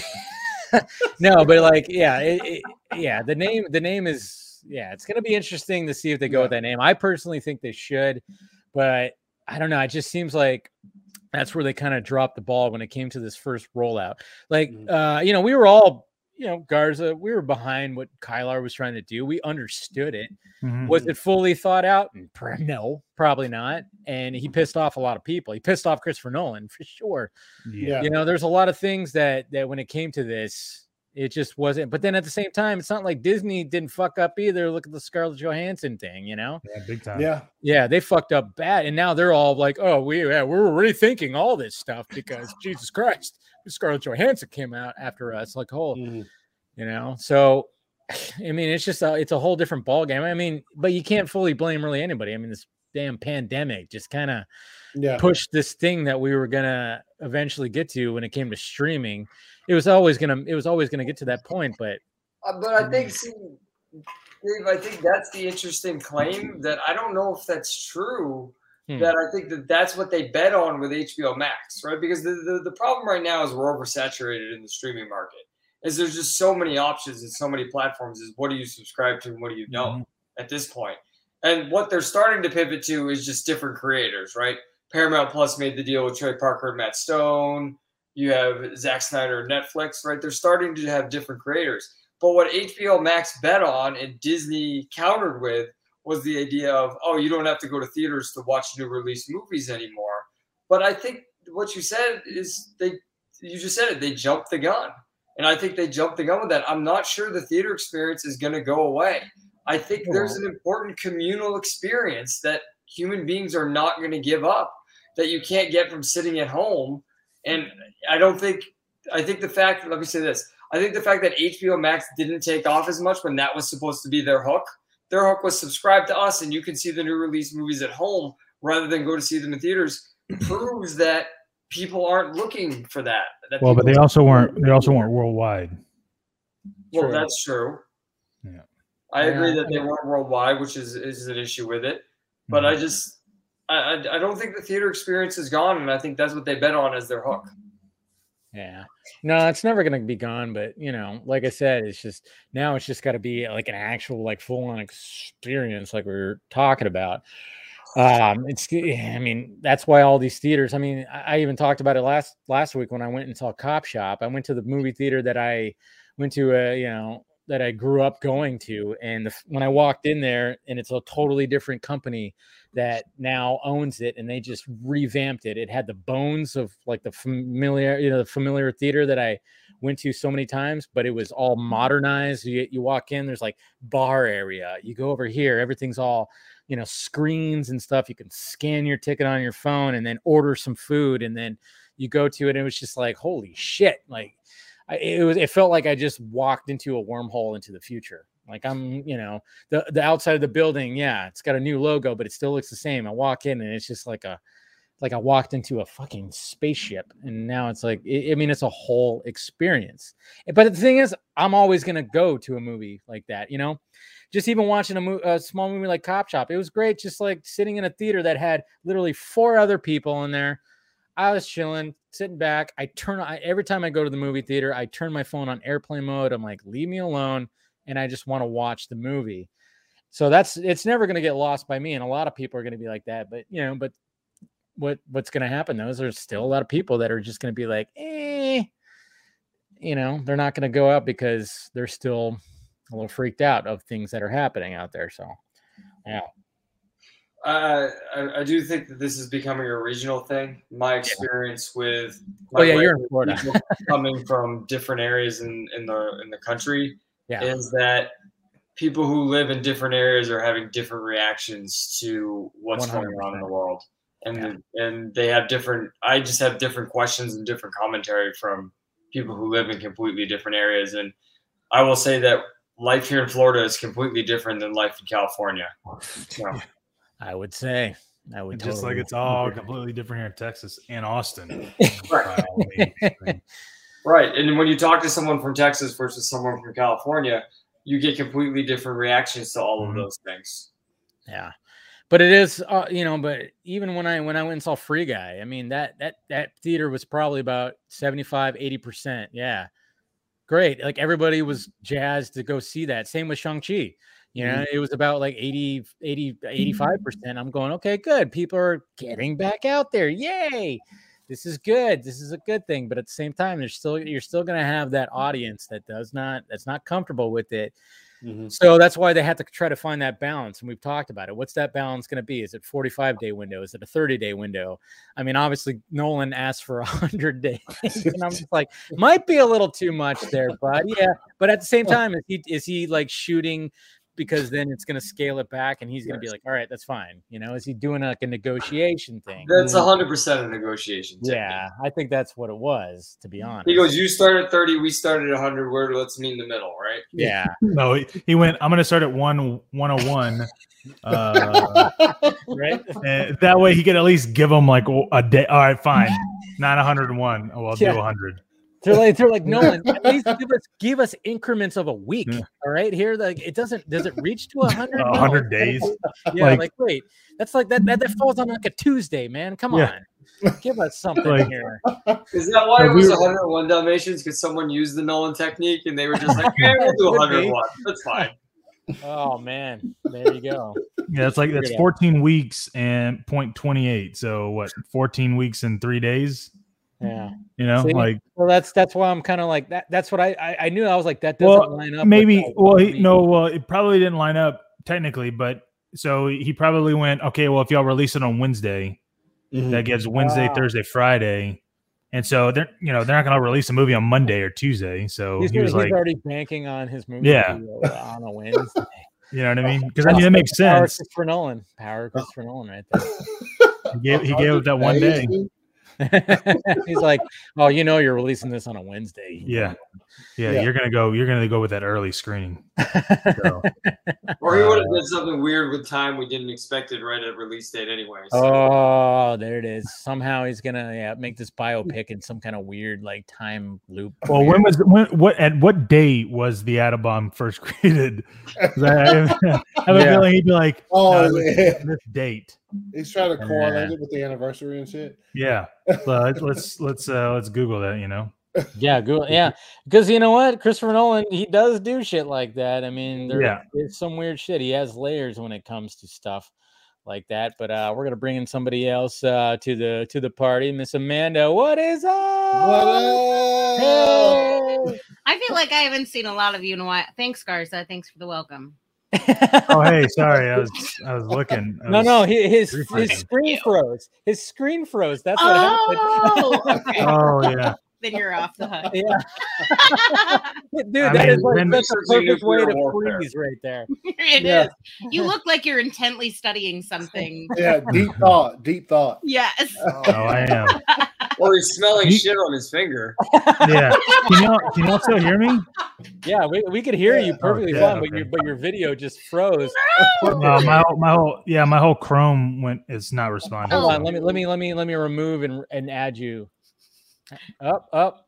Now you're just up. You still there, Garza? Yeah. Hold on. Okay. So yeah. But I'm gonna. It's gonna look like I leave. I'm just restarting it. So okay, that's fine.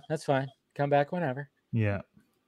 That's too funny. I'll let you back in, maybe. When was the atom bomb invented? The government shut your computer. Yeah, exactly. Yeah, Nolan is keeping an eye on shit. Yeah.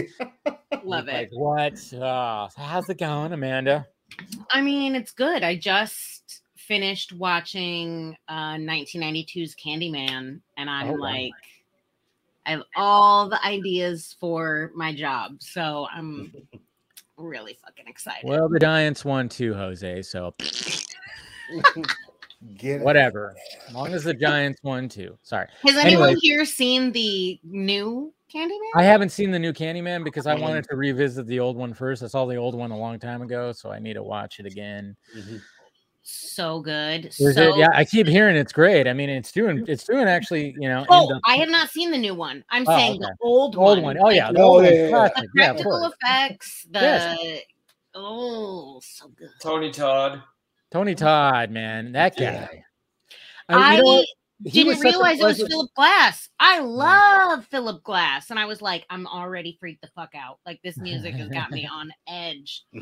Yeah. Yeah. You always have to have a good really story. The best movie to watch while you're taking a long bubble bath in your bathroom. Yeah, that doesn't really relax. That doesn't really relax you. But when it comes to, all right, you're good now, Garza. When it comes to him, he was such a. It was awesome when he was when he showed up in Final Destination as the guy in the morgue. Oh my God, it was so great. Like when he showed up, and it was just like, oh yeah, there you go. I mean, just to add more to Final Destination and have him like be that character who actually explains what is happening in the movie. We're like, oh yeah, death is it finds you. Like if you dodged it, it's gonna find you. And it's just that whole scene is just creepy because his fucking voice, man. Jesus Christ, that voice. It's what's cool about it is in the movie she does a voice. She does an identification in the police lineup. Helen Keller. Oh, sorry. Voice lineup. Come on. Voice. I mean, she can't see, right? Oh no, she's deaf. My fault. Yes. My fault. Jason Waterfalls. That's my fault. Oh yeah. Wow. No, she doesn't voice lineup, and I was like, even had Justin go, oh no, don't even go that. Yeah. Justin ducks off scrub, not gonna be visible. Yeah. Yes. It was good. It was good. And I coach UIC. I coach at UIC. So I was like, I already wanted to do it because it has to do with Cabrini and the urban housing thing. But then I was like, no, now we have to because she's a grad student at UIC. We have to. So nice. Pretty excited. Pretty, yeah. I know. I still got to, like I said, I want to revisit did you watch Malignant? No. Okay. Okay. This week, there were so many things that I wanted to watch. I was going to watch Malignant on like Sunday night, Monday. I was going to watch. I started to watch Squid Game. I heard that. There. I just couldn't deal with like more heavy shit this week. I was like, you know what? I'm just going to watch a whole lot of Paternity Court. That's what I'm doing. When I'm not working, I'm watching like Jerry Springer level entertainment this week. Wow. So it was good to come back to like actual thought put into entertainment with Candyman. That makes sense. Well, makes sense. But I would say Malignant. I thought it was. You didn't like it, Garza. Mm. No, it's not even that. I thought it was going to be scary. Like no bullshit. Like I don't watch horror movies. Could you see it coming? I kind of already have it spoiled for me. So. So did I. I mean, no, I didn't see it. I didn't see it coming until as I was watching. I was like, oh, yeah. But even like.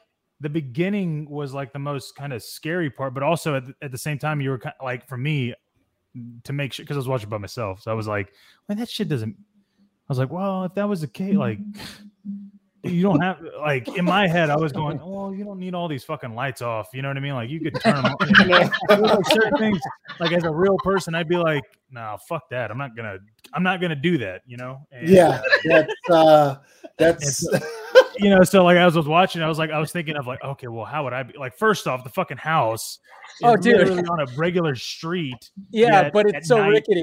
Yeah, but at night it's so fucking like haunted house looking. I was like, oh yeah, that's what I loved about it. See, but see, that's what I loved. I was like, I even said that so many times. And I get that. Like, this place in modern day Seattle. Before Chip and Joanne got there, I'm like, this is the one house that hasn't been renovated. So I was like, oh, okay, cool. I mean, I guess it works. I mean, to be fair, have you been to Seattle? No, I haven't. I mean, I have, but it's mainly just like the marine layer is up there. It's not like, you know, on the grass. Yeah. I mean, they really like when you see the outside of the house, but see, at the same time, I knew what James Wan was doing. He was doing like, all right, total homage of that 70s, 80s style. Oh yeah, no, it definitely felt. Yeah. There was a feeling of a genre type feel to the film. So that's why like it didn't feel like I wasn't like, yeah, listen, it's not like I watched the trailer and it freaked me out, but then like I was trying to convince Avery to watch it with me. Cause I was like, dude, let's just watch. She's like, no, I'm not going to do it. So I was like, all right, well, I'll show you another trailer like of his that I know is probably fucking scary. So like The Conjuring, that shit's fucking creepy. Yes. I'm not going to watch that shit. Okay. Yeah. Okay. Like, I will watch it, but I will be freaked out while I watch it. It'll right. And so like when I was watching Malignant, I was like, oh, okay. And then you get into it. Like for real though, there's a really badass action sequence where you're like, oh, yo, dude. Oh. I was like, yeah. I mean, you're like, dude, this is a fucking shit. Like I'm not even scared anymore. I'm like, dude, this is an action movie. Oh, yeah. When that happened, I mean, that's total James Gunn right there. I mean, I thought like the first two acts, he was like, all right, this is a little bit of Dario Argento, a little bit of Raimi, a little bit of me in there. And then all of a sudden, like when it got to the third act, it's like, this is all fucking me right here. Yeah. And James Wan, not James Gunn, by the way. James Wan. Oh, did I say Gunn? Oh, God damn it. So you know what though?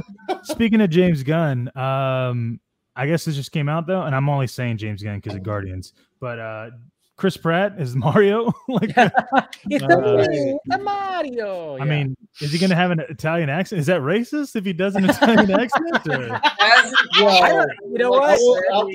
This is appropriation. It needs to stop. Right? I mean, is it? Dude, that's exactly what I thought. I'm like, okay, I already see the backlash because. You know, they always try to go after him so many other times. They've tried to like, cancel him, and it never works because he's like, hey, what the hell did I do? You know, and it's like, yeah, what did he do? Why doesn't anybody go after Justin Bieber for this shit? I know. Or like the millions of others. Like, yeah. What was that? Because American. Yeah, that's what it is. No, but like, yeah, I thought that too. I'm like, okay, and yeah, him and I even said in my video, I'm like, and Charlie Day is Luigi, and I'm going, I don't know, maybe he has some Italian in him. I don't know. I'm like, I don't know his background. I'm like, you can't they cannot do an Italian type accent like Mario. They can't.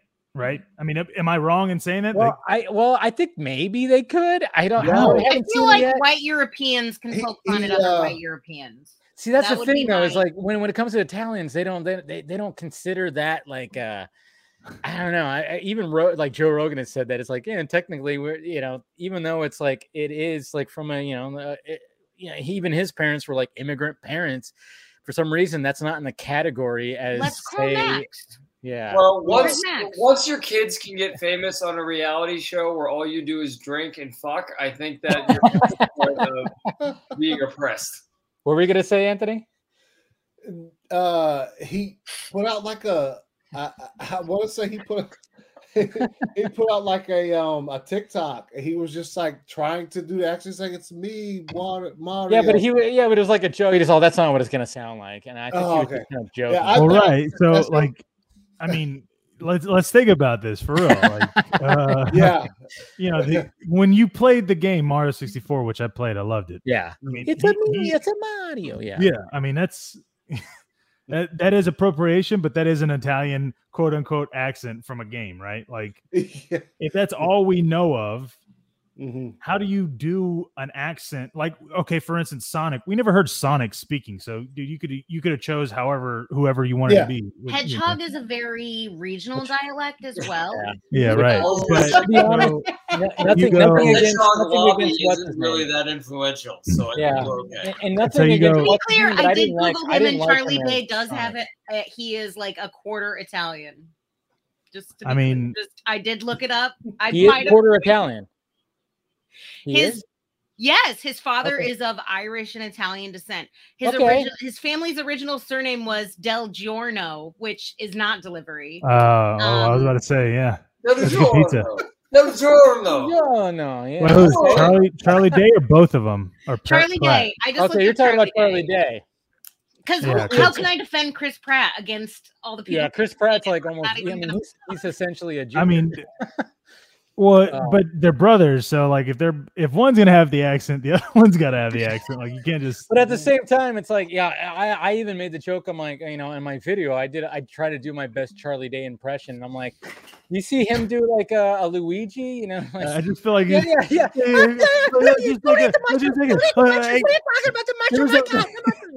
like, is he gonna get like that high pitched and shit? Yeah. It's like, I'm like, I don't know if I hear Luigi out of there. And then you got Donkey Kong. That's gonna be like. I would watch that. Luigi's Paranoia. I'd watch that movie.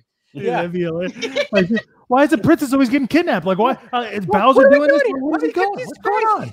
He's just smoking a cigarette, fucking with a fucking plunger right next to him. He's like, I don't know. Yeah. What if I plunge him? I'm just gonna plunge him real quick. Let's do this. Yeah, it's like, it's gonna be interesting. The voices, to me, I almost thought that Charlie Day should have been Toad. I'm like, maybe Toad would have been a little bit better because Toad's a small. Are you typing these short people? How dare you? Hey, come on, Justin. We're like practically the same height. Did they cast Princess whatever her name is? Princess? Yeah, Anya Taylor-Joy. Mm-hmm. Oh, really? Oh, shit. Mm-hmm. Which that's fine. Okay. I mean, technically, she's not Argentinian, my first choice, so. But I do love her. Yeah. She's fine. I mean, that is also that's a departure for her from like what she's been doing. So she's been doing all this like award-winning shit, and then she's like, "Yep, Princess Peach now." Like, wait, you're about to go into the desert to fucking film with George Miller. And you're gonna do a Fiota fucking movie now, and you're gonna do a voice. But then at the same time, like Justin just said, they just threw a bunch of money at her, and she's like, "What? I only have to work for 3 days for how many? How much?" Who's the director? I have no idea. Does it matter?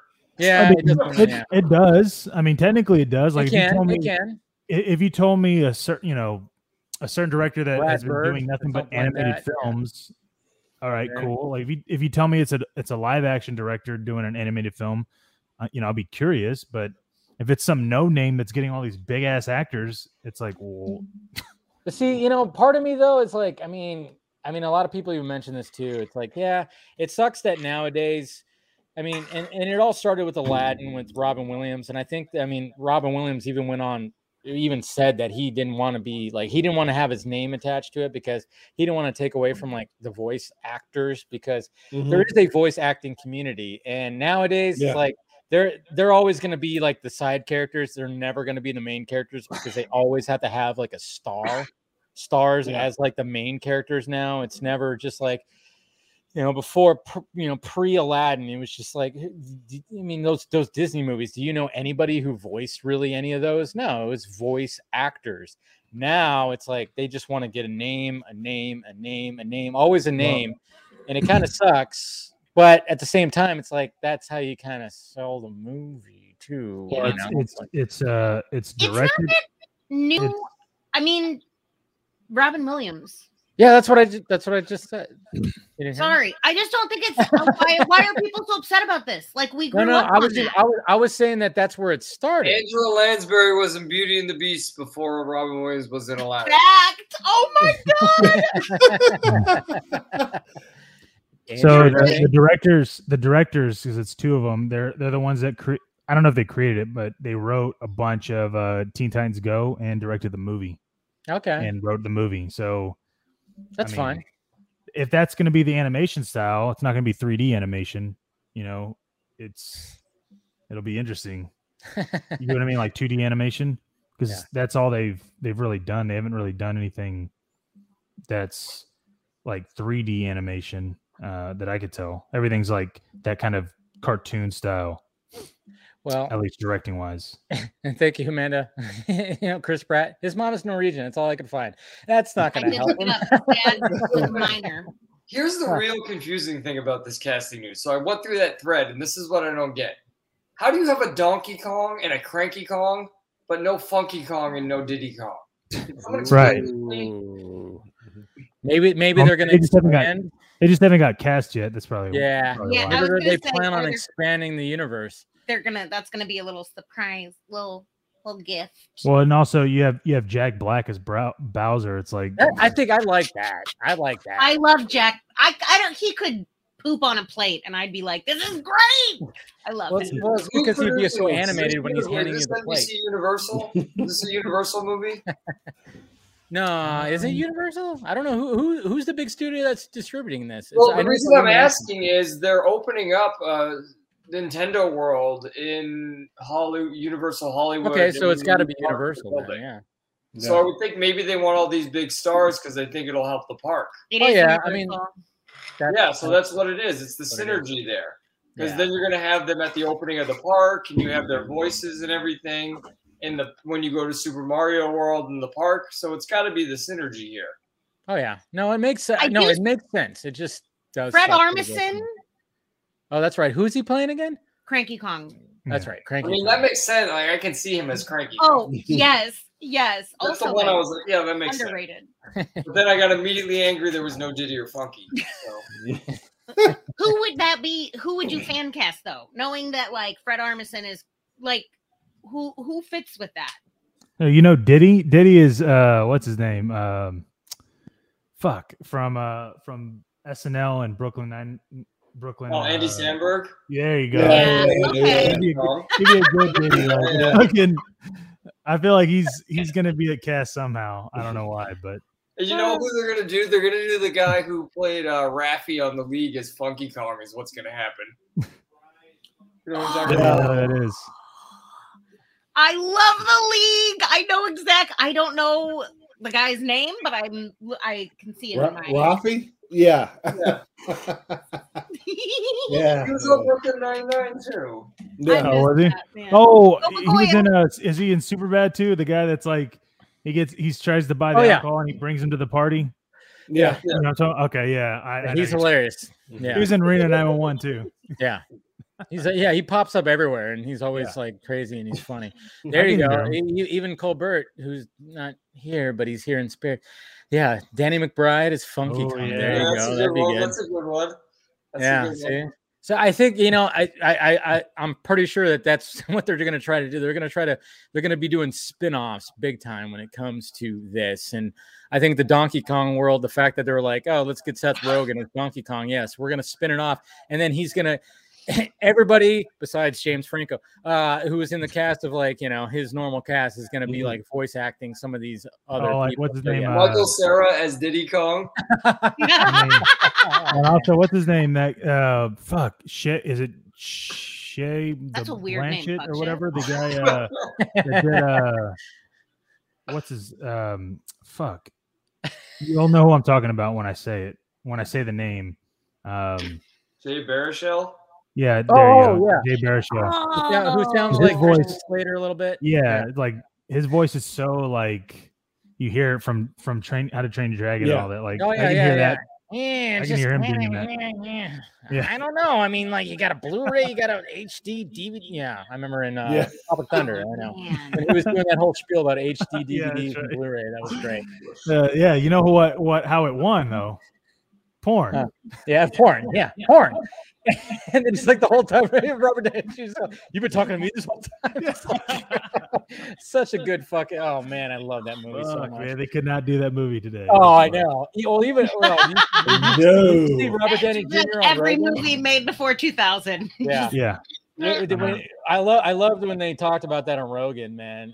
When Rogan was like, "Yeah, you can't do that," and he goes, "No," and he was just straight out. I was like, "What happened? What's the response?" He goes, "Well, most of my friends that are black, they were fine with it. Thought it was hilarious." And it's just like, I mean, that's the way it was back then. Yeah, of course he couldn't do it now, but it was just so like.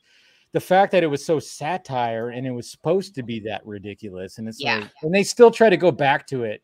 I see it sometimes where they try to go back to it, the whole cancel culture mob, and it just never works. It's just, yeah, you're just gonna fall flat. It's whatever. Get out of here, please. What's the one that's me and Steven, we were watching and we just like looked at each other and we were like, okay, now I feel uncomfortable. A League of Their Own. A League of Their Own. Wow. Because like there's a part where Tom Hanks is like screaming at all the women, and then he says something about like, something like, your husband doesn't beat you around enough. Like, it's a domestic violence. That's not how you communicate to wives. I don't know. I'm not married, so I feel like that's appropriate. That would be why you're not married. I'd be like, you realize that there's, you know, I could be beating you, but no, that's not. I'm not doing that. I'm holding back. No, is that not a way to? It was jarring to hear about it talked about in a cute way. No, Anthony's not allowed to leave. I need to hear him laugh at least 3 more times. No, but Anthony, yeah, he's gonna bounce right now. Yeah, I gotta. It's see, there you go. You got one laugh right there. Into the water bottle. Yeah. You gotta. I'm trying to remember the scene you're talking about from A League of Their Own. He's on the bus. It's when he's on the bus. Yeah. There's many rants that he goes on. But any movie from that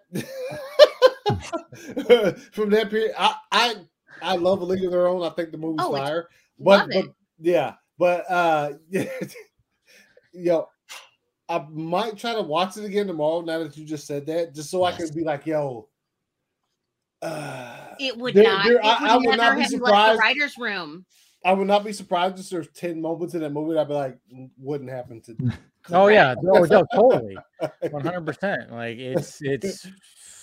Yeah, even the scene. Rosie O'Donnell being cast. But she was great. She already fucked up, dude. She fucked up a while ago. Like you can't. I mean, you know, like. Even the scene where the kid's running up and down the bus with chocolate on his face. Yeah. Probably, Yeah. Movie's still fire, though. Madonna grabs a bat and she's like, I'm going to kill your kid. And then starts chasing him with a bat. Yeah. Yes, yeah. Yes. That, where it's like, I get that it's funny and we're laughing, but also, well, that's funny. But at the same time, I mean, it was a whole different era. And I think it's a good thing that we're all. At the same time, we all grew up in it, and we're not fucking doing that. So exactly. Who says that's not on camera? I mean, what? Come on. Yeah. Wait! Nobody else is doing that. I know. Wait, the one, Justin. Damn it. Yeah. I mean, I'm single still, so maybe I'm just not admitting it. You know. Yeah. All right, Anthony. Good night. Good night. I'm surprised Anthony had his own show before this. I'm like, did you stop? Like, have you gotten up to pee? Well, it's not even that. Like, also, like, this is late for me too. Like, I'm gonna have to get off because I gotta get up early. So yeah, I gotta work. What? So. Okay. Hey, Dave, let's hang out. Oh, yeah, no, we'll still hang out. It's fine. Yeah, absolutely. It's just, you know, I've been talking, I've been working on stuff for work, you know, so it's like, I'm busy.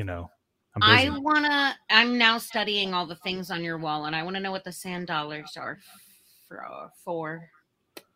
On my wall? Yeah. What sand dollars? Sand dollars above your picture of, I believe it's Avery. I don't know. Oh yeah, no, those aren't sand dollars. Those are the handprints of my $2, when they were born. Oh. Yeah. Oh, I love that. So, and then you got the brain, and then I saw the brain for sure. Yeah. And then, well, you can't really see it because that's actually his secondary brain. It's his spare brain. Right. I just take that out, and then you have the thing from Raised by Wolves. You know what I mean? It's all good. Thank you for the fight scene in Malignant was more than Tenet. There you go. Yeah. Man, what a beautiful note for me to end on. Like, Oh, you did rewatch it though. No, wait. Before you leave, you did rewatch it, right? Oh, I did. Yeah. No, and I rewatched it, and me and Avery watched it again, and you know, we paused it at every moment. We were kind of like, all right, this is what's going on. I had subtitles on this time, and still, it's like subtitles do help. Well, they do. Wait, is this about Tenet? Yeah, Tenet. Yeah, it's a fucking trash movie. Like that's a fucking whatever. No, what do you think of Tenet, Justin? I'm joking. I mean, it's no one's best word, but it's a far cry from trash. No, I know. I'm being facetious. I mean, I know it's not trash, but when it comes to Nolan and oh, you know what? This movie needs to come out during the pandemic because fuck it, I am cinema. It's like fuck you, dude. That movie did not need to come out. Okay, now I'm gonna draw a line there. No. I admire what he did. He no, I did too. In fear, and he was like, I am going to make it to give people a chance to have an excuse to go back to the theaters. Yeah, he did. Nobody in this culture was standing up and saying, no, we have to live. And he was like, this is how I can make us live. And I appreciate that. I think that's heroic what he did. It was. It just he shouldn't have made a shitty movie to do that with. He should have made a good fucking movie with it. Like, if he would have made a good fucking movie to do that. If it would have been Inception, this would have been okay. Dude, if this would have been Interstellar or Inception or The Dark Knight. It's not his best work. Well, I just think it's really not. And that's what I'm saying. Like, it's one thing to be like, no, go see this movie and risk. Like I didn't give a fuck. Who cares, dude? Like I went. Like I don't give a shit. Plus, he can't wear face masks anyway. You know. Well, no, I had to at that point in time, but obviously I didn't wear it. So did I. But you didn't have to wear one. The AMC guy was like, "Oh, pay me $5 for a popcorn. You don't have to wear a mask." It was brilliant. Wow. Really? $5 every time. That's so funny that there's like this whole like. When we made $5, you have to wear a mask. That's BBS crazy. Comes home. They were like, you have to wear your mask when you're out here, when you're getting your concessions, whatever. But as soon as you're inside, you can take it off. And we were like, it's so that doesn't make sense. It's bizarre. It doesn't, so but like, we followed the rules because it's theater. But if the movie, was, and I'm not saying it was bad because I mean it's interesting. Like the plot and the idea of it and what it does, it's great. It's just, it was like, dude, I didn't need all, like, you didn't need to make it that convoluted to get your point across for the fucking film that you made. Yeah. Like, I feel like he made it, so that it was more convoluted than it needed to be so that somebody who, like, figured it out late would be like, oh, I'm so impressed. Yeah. But like, everybody else who is following along is like, we don't need a fifth time. Like, this is like, like, dude, my daughter fucking called the shit in the middle of it. She was like, yeah, I already know. I was like, dude. The red dress scene. I'm always like, it's the red dress. She's wearing the thing and they take her in. And that's. Oh, and it wasn't. And so that's all I mean. Like, dude, it was a great movie. Like, don't get me wrong. Like, it's like. I love the reverse action fight scene. Love it. The way he filmed it and how he did it, the technicalities of it, great, phenomenal. I didn't need it. Like, dude.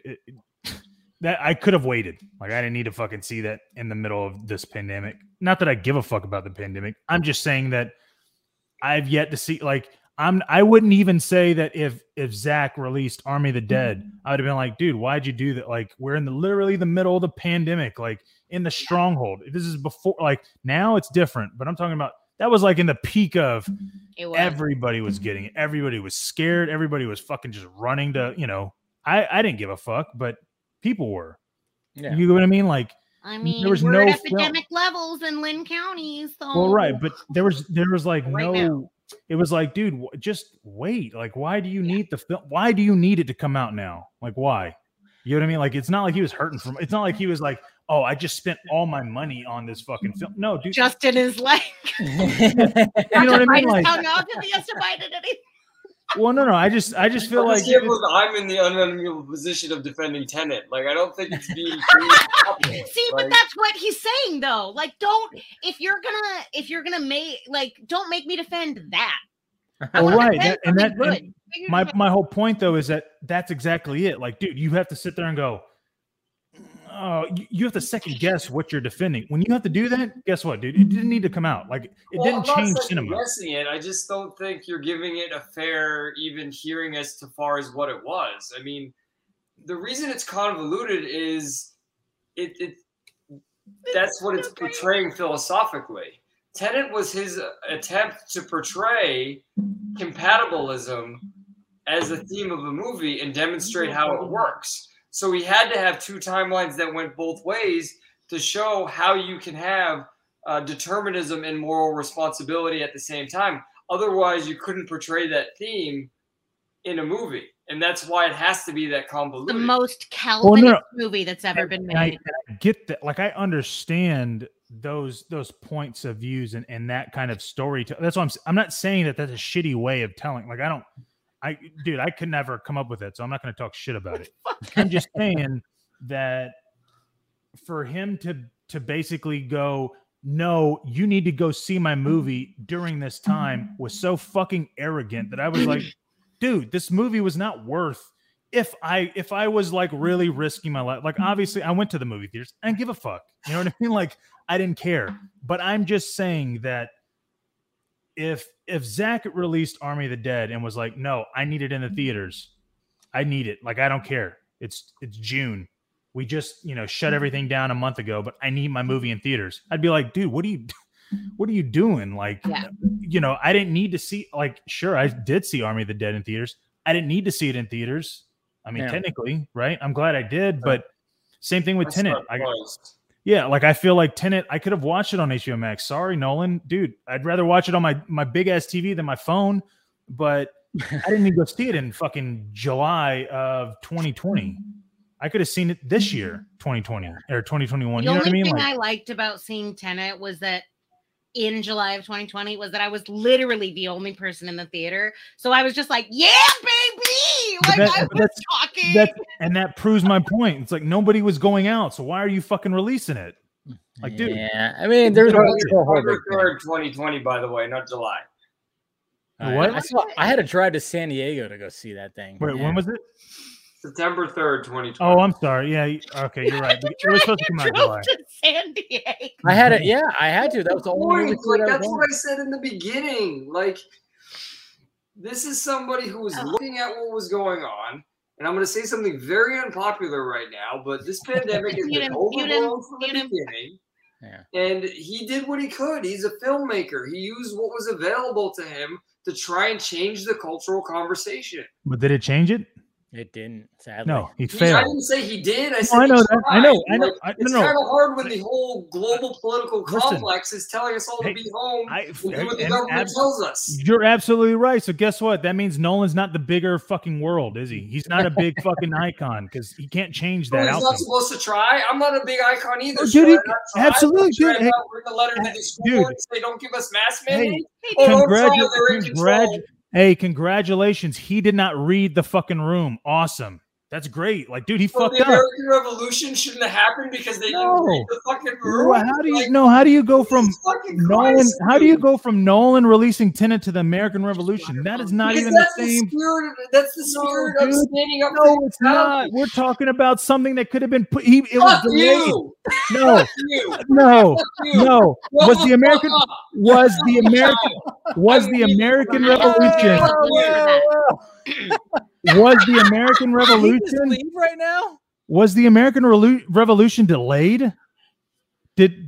we change something from July 4th that we were supposed to go back in April? That's when April was supposed to be it. I have no idea if Justin dropped or if he left. He might have left. I didn't click out. But I didn't click him out. I'm curious if we're talking about Tenet and the same sentence of the American Revolution. Well, hey, we got Rob Keyes that wants to join in. That's cool. You can't talk about the Constitution at all because he's Canadian. Yeah. Yeah, but, the Constitution. Yeah, you came in at America. A very intense moment right there. You guys are all over the place. Wait, COVID, Tenet, the Constitution. Dude. What's happening? We're just trying global political fucking climate. Tenet, man. Tenet didn't do anything. It didn't change anything. Did you think it was good, Rob? Did you think it was? No, that's why I came on. I heard Garza here was going to go to sleep, and he was talking about Tenet. I'm like, I got to jump in. He's right. You guys are right. Tenet was pretty disappointing. Yeah. I mean, for it being like, hey, you need we're going to change cinema. I would have liked it better if it didn't have so much pressure on it. Like, I would have appreciated it more, but I had such like, okay, this needs to like revive, and then I was like, oh, it's Yeah, I like it. I do like it. It's not his best work. I just really love fucking around with storylines. It's like my literally what I do in my job all the time, and I like it. So I thought it was fun. But you can't make a movie for just me. I don't have that much money, dude. Yeah, Nolan, I cannot make your box office. He didn't spend his money on it, so it didn't matter. Yeah.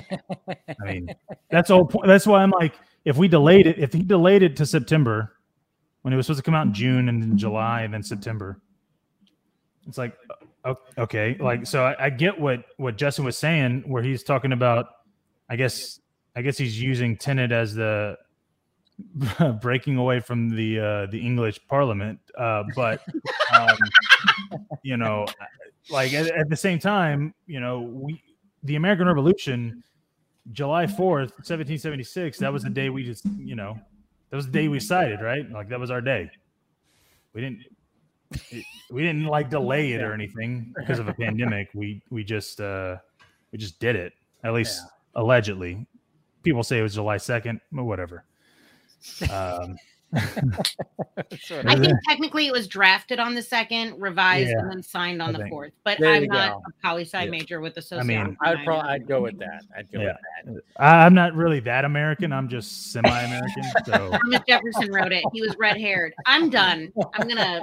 So, no, that was good. Hey, anyways, Rob, what's up? Well, hey man, different background. You see the mess? I'm in the middle of a move. Look at that. You're in the middle of a move. This is very new for This is the beginnings of a studio. This is actually I'm 3 minutes from where I used to live. I'm still cleaning up the old place, but this place I had to have a finished basement to get out of that bedroom I was using. I don't know if you guys remember, it had like neon sign, but it was all like temporary.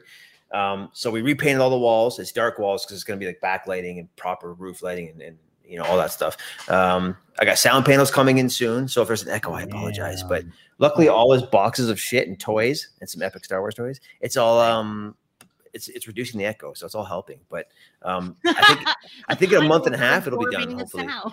Cool, man. Dude, like a week ago, it was just everywhere because it's hard floor, hard walls, like just a complete empty large room. So but it's gonna be nice when it's done. But I still have a lot of work to do. It's very slow. Process, hey, I don't mean to bring this up because I'm not, but I mean, at the end of the day, I'm pretty sure that if anybody was going to win an argument, I'm pretty sure the calm one won it, and that I stayed on and I didn't leave. I'm staying far the fuck away from this one. I mean, because I didn't lose my cool. I'm just that dude. I think Justin had to actually leave and was just like, "Oh no, please!" He's probably getting mad at me, but like at the end of the day, like I could talk and I can have a conversation. I'm not gonna get mad at somebody like if they don't. That dude, what's his name? Justin. That's his name. Yeah. Justin said, "I heard him say he was trying to be heroic, Christopher Nolan." I'm like, really? Is that what he was doing? Because he left Warner Brothers after that, so I don't know. Yeah. Well, I mean, he bumped heads with a bunch of those guys. I mean, obviously, I mean, there's that, but I'm sure there was. You know, listen, dude. I mean, he went. I'm gonna do something. I'm gonna prove to you guys, and then he didn't prove to him, and so he's like, well, you know, go fuck off. Then I don't care. I mean, you were mean to my friend. Yeah, that's kind of how I see him leaving Warner Brothers, to be honest. And I don't hate him for it. No, yeah, absolutely, like. Go make your shitty fucking bomb movie. Yeah, awesome. Like, dude, he could have gone to fucking Marvel, and that was his movie. I'd have been like, okay, trash. No, I'm just kidding. Like, if you can't tell, I'm joking. Like 90% joking. There's 10% of it where it's like, that's probably not going to be that. Well, I mean, like when it comes to this business, I mean, especially with directors, it's always like, you know, what do you got next? What do you got next? Yeah, but you know, here's the thing. Like with Tarantino. It just it just keeps going, like, you know what I mean? Like you haven't been like, oh dude, why'd you do that film? Like you're just like, oh, okay. Who else do you think is like that? I mean, Tarantino. I mean, there's maybe like I don't even put Scorsese on that just because he did Silence. So I'm like, wait, you mean the directors like Tarantino that can't do wrong? Well, yeah, where it's like come up, like they're just building. Things. Yeah, like Edgar Wright. His own shit. Edgar Wright. Okay. That's a good one. Or you could, right. I haven't seen Dune yet, but you could say Denis, maybe, well, right? Yeah. Correct. You're right. You're absolutely right, because he. I mean, he has his own style. Like, you know, it's his film. Just like, but bring it back a layer. Like those three guys, I don't think they know how to make a bad movie. I don't think they make a movie that's bad. You know what I mean? Right. So, for real. Why can't I think of the guy who did Shape of Water? Oh, Del Toro. Del Toro. Yeah. Thank you. Yeah, but he's not. A couple misfires. Yeah. Yeah. And that's what I'm saying. Like, you look at that situation and you go, all right, well, look, Dunkirk, for whatever it was, as far as, I guess, cinematically, like, I hear that it was great. Dude, it was a dud to me. Like, I was like, boring. Well, we were talking about that at the beginning, and how, like, what he was trying to go for, which I don't think translated to some people. I think it translated to me, because when I watch it, I go, holy shit. Like, it felt like I was like there, and I'm like, I get what he was going for. It's like, okay, the three perspectives, loud. It's like, okay, we're not gonna get character depth. We're not gonna get a whole backstory or anything like that. It's just these guys surviving. It's like these guys surviving, and we're gonna see how that happens. And to me, it worked. Not to everybody. I get it. But I get it. I get it. Yeah, no, and you know, speaking of Tarantino, he fucking loves that film. And I'm like, really? I'm like, who are you? Just kidding. Yeah. I'm like, dude, Tarantino, do you know what films are? Do you know? No. That's his death proof, man. You got to have the one slow film. Well, hey, do not. I love death. No, I love it. I actually like Death Proof more than Planet Terror. Good. I'll say this. But it's slow, right? Wait, Death Proof more than what? Then Planet Terror. Remember that whole W that fucking the Death Proof, the Grindhouse pair, Robert Rodriguez did the other one. Grindhouse. Did any of you guys actually go to the movie theater and see? Fuck all that? Oh, absolutely. Dude, it was so great. It was so great. Me and my buddy went, and it was just like, it was just with the trailers from like Edgar Wright, Eli Roth, and all those guys, and Rob Zombie. It was so beautiful, like the way that they crafted that whole experience. I mean, going back to like a movie theater experience, that was a movie theater experience. That was a drive-in experience in a movie theater, to be honest, because it just had that kind of way to it. And it was, You know what? I will say this. The pandemic was a perfect opportunity for drive-thrus to come back, and we dropped the fucking ball.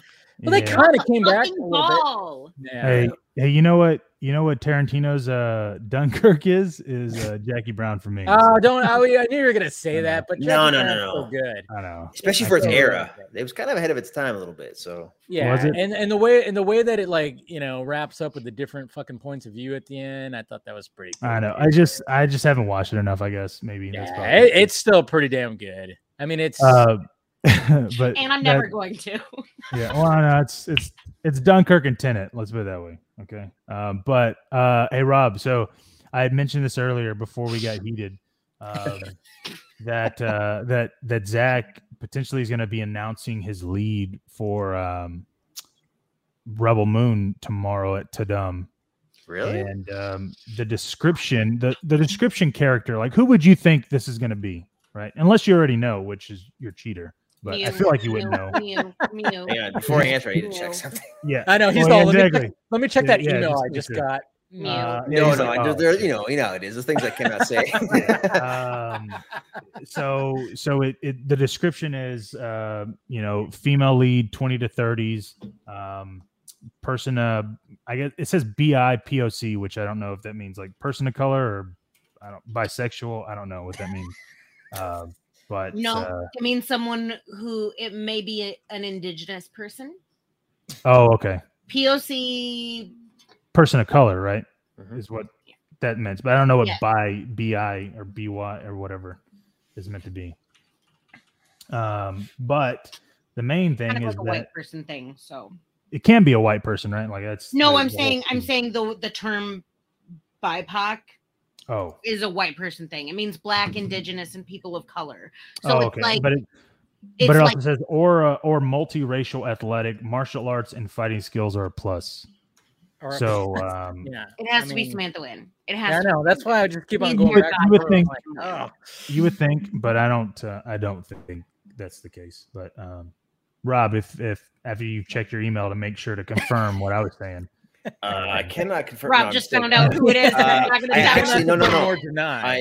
be honest, I did not hear that, and I don't know anything about it. So I think he's trying to make it a surprise. Like he's going to announce it. But would he though? Would they want to distract from what he's showing? You know what I mean? Well, it's Army of Thieves, but then Rebel Moon, like it's part of Netflix. Like yeah, but Moon's far out, is it not? No. Well, it's going to start filming at the beginning of next year. I think what Garza is trying, you know, what we were trying to talk about before was like the fact that when they get done with all talking to what's his name that plays Dieter?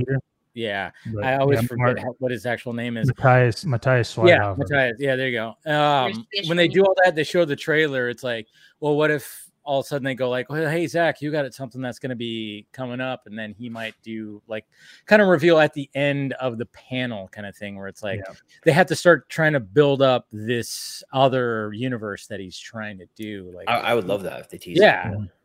So that's why it's not like he's trying to like, you know, take away from it, but it's like they save it till, you know, the fact that he's actually going to be there, which to me it's like, yeah, I mean obviously he's got to be there because, you know, I mean he is a producer, he is such a brand now. I mean that's what he's built up in the last few years, the fact that this is not a movie that he directed, but this is the universe that he created and his name is still on it and everything. So of course he's going to be there because, you know, it's a Zack Snyder name and Netflix is like, hey, we love you, man. Let's just put you wherever. What do you want to do? Oh, when you're doing Army of the Dead, you know, junkets and stuff, we're going to put the fucking volume behind you. You're going to be in that setting of like, you know, the way that they did that. That was pretty fantastic what they gave to him when it came to all that. So who knows? We're just kind of speculating here, I guess you could say. Well, yeah, but who do you think would be the cast?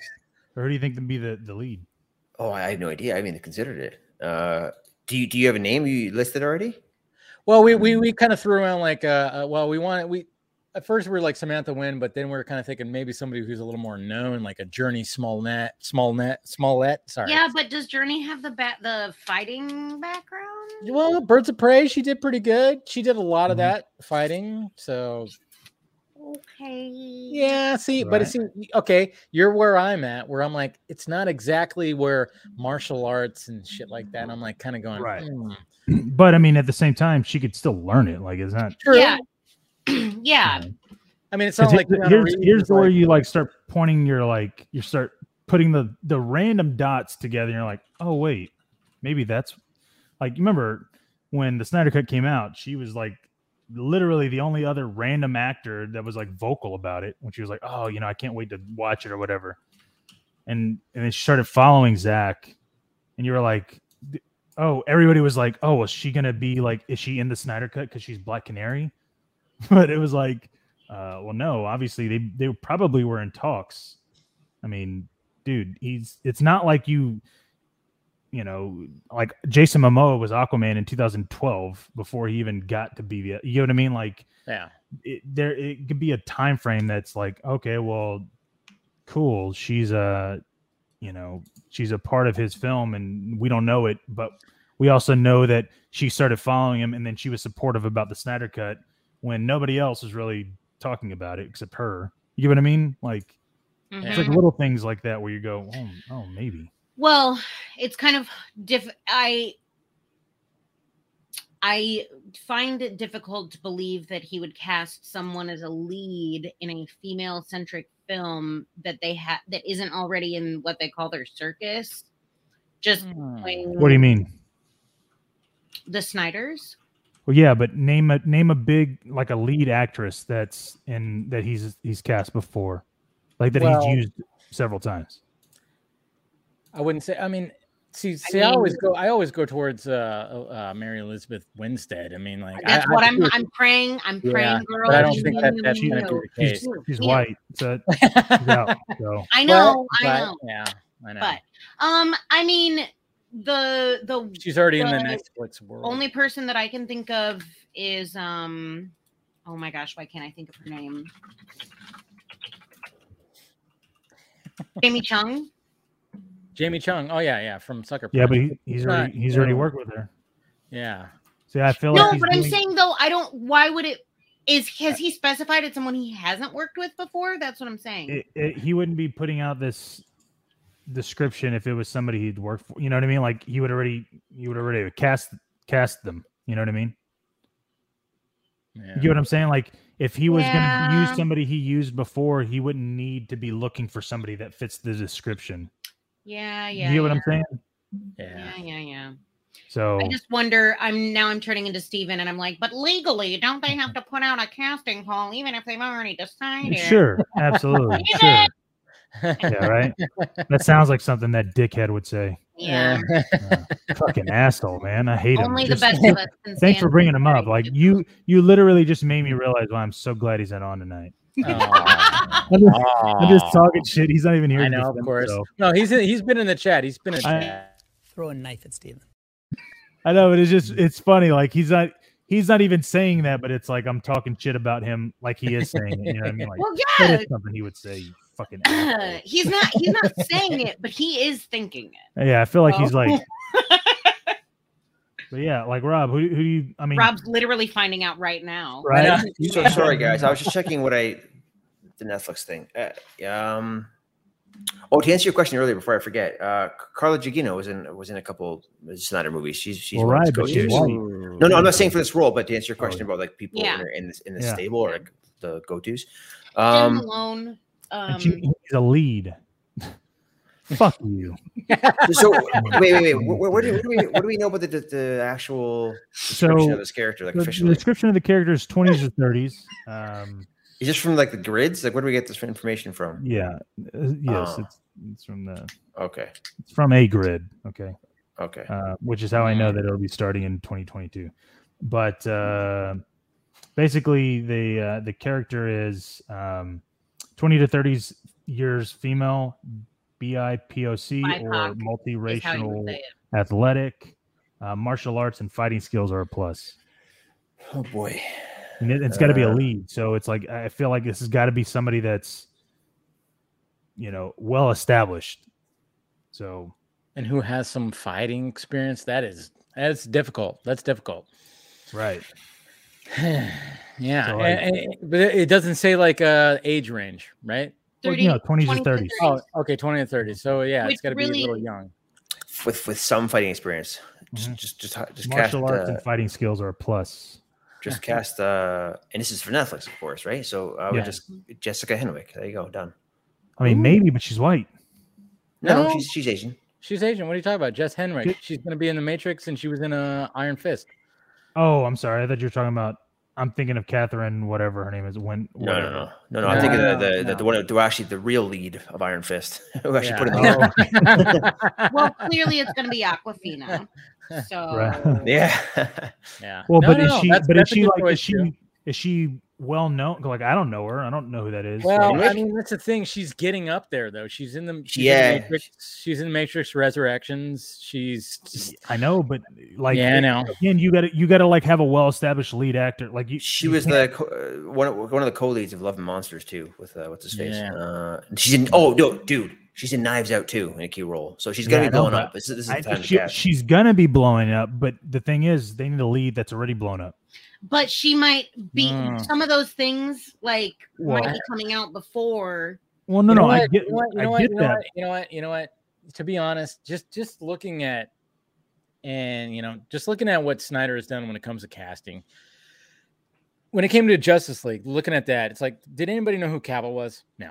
Well, right, but there was a Ben Affleck. Jason, the only Ben Affleck there. Really his only like well-established guy in that league. But you got to remember there was a Ben Affleck there. There was still a big lead. Like yeah, but that was like, but still like when it came to everybody else, he was like, "Hey." I mean, even when it came to like when he had the little scene where he was going to establish a John Stewart Green Lantern, Nobody knew. Okay, so to your point, he might use the surrounding cast as the big name draws and then have his lead be the up and comer. So, like, it could be like... Yeah, look at his Watchmen cast if you break it out. Yes. These were all not superstars at the time. There you go. He pulled back Jackie Earle Haley out of nowhere. You know what I mean? So, like, what did he like? Kid from Bad News Bears? And Patrick Wilson's not like a leading big box office guy, especially back then. He's just he's a super awesome character guy, right? So you know what I mean. The whole cast was like that. So suck his dick that she. Whoa. Damn. Anyway, wow. Oh, rent free. Even Garza. Even. Bro, I gotta go to bed in a little bit. You know what I mean? Like, dude. Nightmare fuel. Yeah. You're welcome. God damn, dude. Patrick, you've already seen Patrick Wilson's balls. Didn't he put them on like a movie? You've already seen it. Did he already? Seen his ass. I mean, he dropped junk. I don't think he dropped junk. Yeah. I thought I could see balls. Oh, jeez. You talking about back sack? I might have zoomed in. Yes, back sack. Yeah. Oh man, God, we are so unattractive. Like men, just in general, we're just men are disgusting. Yeah, yeah. Our stuff is not. The most interesting thing about balls is that they morph. They're like little anamorphs. Yeah, that's cool. Depending on the weather, yes. That's it. Yeah. But you know, if you go into a pool, yeah, that too. I was in the pool. Yeah, I'm sorry. Yeah, we're monsters. Yeah, we definitely are monsters. You know, whenever you wash clothes in the washer and dryer, and it's cold, it's on the cold setting. Yeah. Yes. Yeah. Whatever fucking Constanza says, I love it. He's like, yeah, well, that's what happens. Constanza, Never forget that episode. Elaine's reaction is like, it shrinks. Yeah. Like, yeah. What? That was one of the funniest moments of that show was like she was just like because they were trying to explain it to her, and it's so funny too because they had to explain it to her in like a PG-13-esque way, television way. TV, and they nailed it. They nailed it because it's like in real life you would just go like, "Hey, balls do that," you know, but they had to like do that in a way, and the writing was so great. Well, it's not even that. When the girl walked in, the fact that she walks, she's like, oh. Oh yeah, sorry. Like her fucking like, dude. That I'm just like, oh, that fucking hurts me. And I'm every guy who watched that went, shit. I know exactly what. Dude, she literally looked down and then laughed. You know what I mean? Like, dude. Like just knowing how George is. Like, I was in the pool. Talk about literally a show about nothing. Like, dude, talk about goddamn. That's a good way for me to leave. You know. Yeah, leave on shrunken balls. Yeah. All right, guys, I appreciate it, man. Hey, Rob, if it comes out though, I better not see any exclusives from Screen Rant, okay? Because I can't tell you what we've already scheduled for tomorrow. But, dude, look at you, fucking still keeping it up like you got some exclusives. Oh, he's already got the trailer. He's already got Stephen Colbert. We have a lot of content. Tomorrow's gonna be a big day, guys. I'm just saying. No. Truth be told, I have no information on what you're hinting at. So, yeah. Well, Steven already doubts me, so I don't give a shit. You know? He wouldn't believe me. I am aware of the schedule and what they are showing for sure, but I've not heard anything about that. So because when I mentioned to Steven what I kind of heard, you know what his response was? What? Like the asshole he really was. This is what he said. According to who? Question mark. Bro. My God. I gotta be honest, though, I do that to him because he comes to me sometimes. He's like, "Oh, yeah, I heard this." I'm like, "Yeah, from where?" And then it was perfect because in the same chat, somebody corrected him and was like, "Whom?" I was like, "Yeah." They started going in an argument, and so I was like, "Yeah." So I was like, "All right, you guys they started going off on a tangent of that shit," and I was like, "You just literally gonna." Skip over the fucking little sheet or not sheet, but description I just gave you guys. Fuck you. I'm not gonna talk to you guys anymore. So, you never know. You know. But anyways, it's been fun. I'm tired as fuck. Yeah, sorry, man. Go to sleep. Damn, it's pretty 12:30. Oh, damn, it is late. Yeah, but we got one more thing I want to ask Rob after you leave. It's just about the other news that we have. Just so everybody knows, though, too, like. If Justin was really pissed off, I mean, I wasn't trying to piss him off, and I had no hard feelings on my end. Like I still love him, you know. He could hate me all he wants. I'm just saying Tenet was a shitty film. He probably lost it in that connection. You know, I don't think he's really pissed off. I think that just fit his brand. I know. I don't take it personally. I just think it's. I don't think Tenet's the quality of the American Revolution. So I just. He's gonna change the world. I just don't. I don't defend movies to the American freedom. I don't know. I just. I love you, Justin. That's all I'm saying. Hey. Look at us. Look at us. Huh? Who would have thought? Not me. Yeah. Right. When a Texan tells you you need to chill on the Merca. Yeah, yeah. Right. I mean, Tenet's still a shitty movie, but I'm glad that I have the freedom to say that. You know what I mean? Because it's in my freedom. Nothing wrong with that. Nothing wrong with that. You know, nothing wrong. All right. Father's on July 4th or July 2nd, actually. 1776. You know. Oh no. Okay. No, I'm obviously I'm joking. Justin, I know. Love you guys. You have a good night. Good night, man. Right, take it easy, man. Bye. All right. Rob, I wanted to ask because we didn't get to this subject yet. The whole Marvel, Disney, Ditko. I have to get a beer. I will be back. About today. I mean, oh shit! No, man is like, all right, I don't know anything about this. You know, we didn't get to this subject, sadly. But man, this just kind of came out today, and it's like, what the? I mean, it's crazy because you know, reading through the article, it's like, all right. And even THR updated their article saying like, okay, they wouldn't lose. They would. It's not like they would lose Spider-Man and these various characters. They just wouldn't have. They wouldn't have it full rights, I guess you could say. So, what are your thoughts about all this? So I read up in all the details, but we do know there's a history of this before, right? Even the same lawyers involved, right? So this has happened with DC as well, and DC won. Look, my stance in all of this, in my side of the business, has always been pro-consumer, right? So for me, like, you know, and you know, it's hard to side with the corporate, especially a company like Disney with their history of how they handle all things when it comes to creators. I mean, look at even like trying to pay off Jim Starlin. It's like, shut up, stop complaining about Thanos. Here's a little money. At the same time, we know like all you get for creating a character is like what it was like $5K and tickets to the premiere, and sometimes they forget your name. It's like, wow. Come on, guys! You're making billion-dollar movies. Make your creators rich. You know, back in the day, they did it right. You owned a piece. Like Rob Liefeld did it right.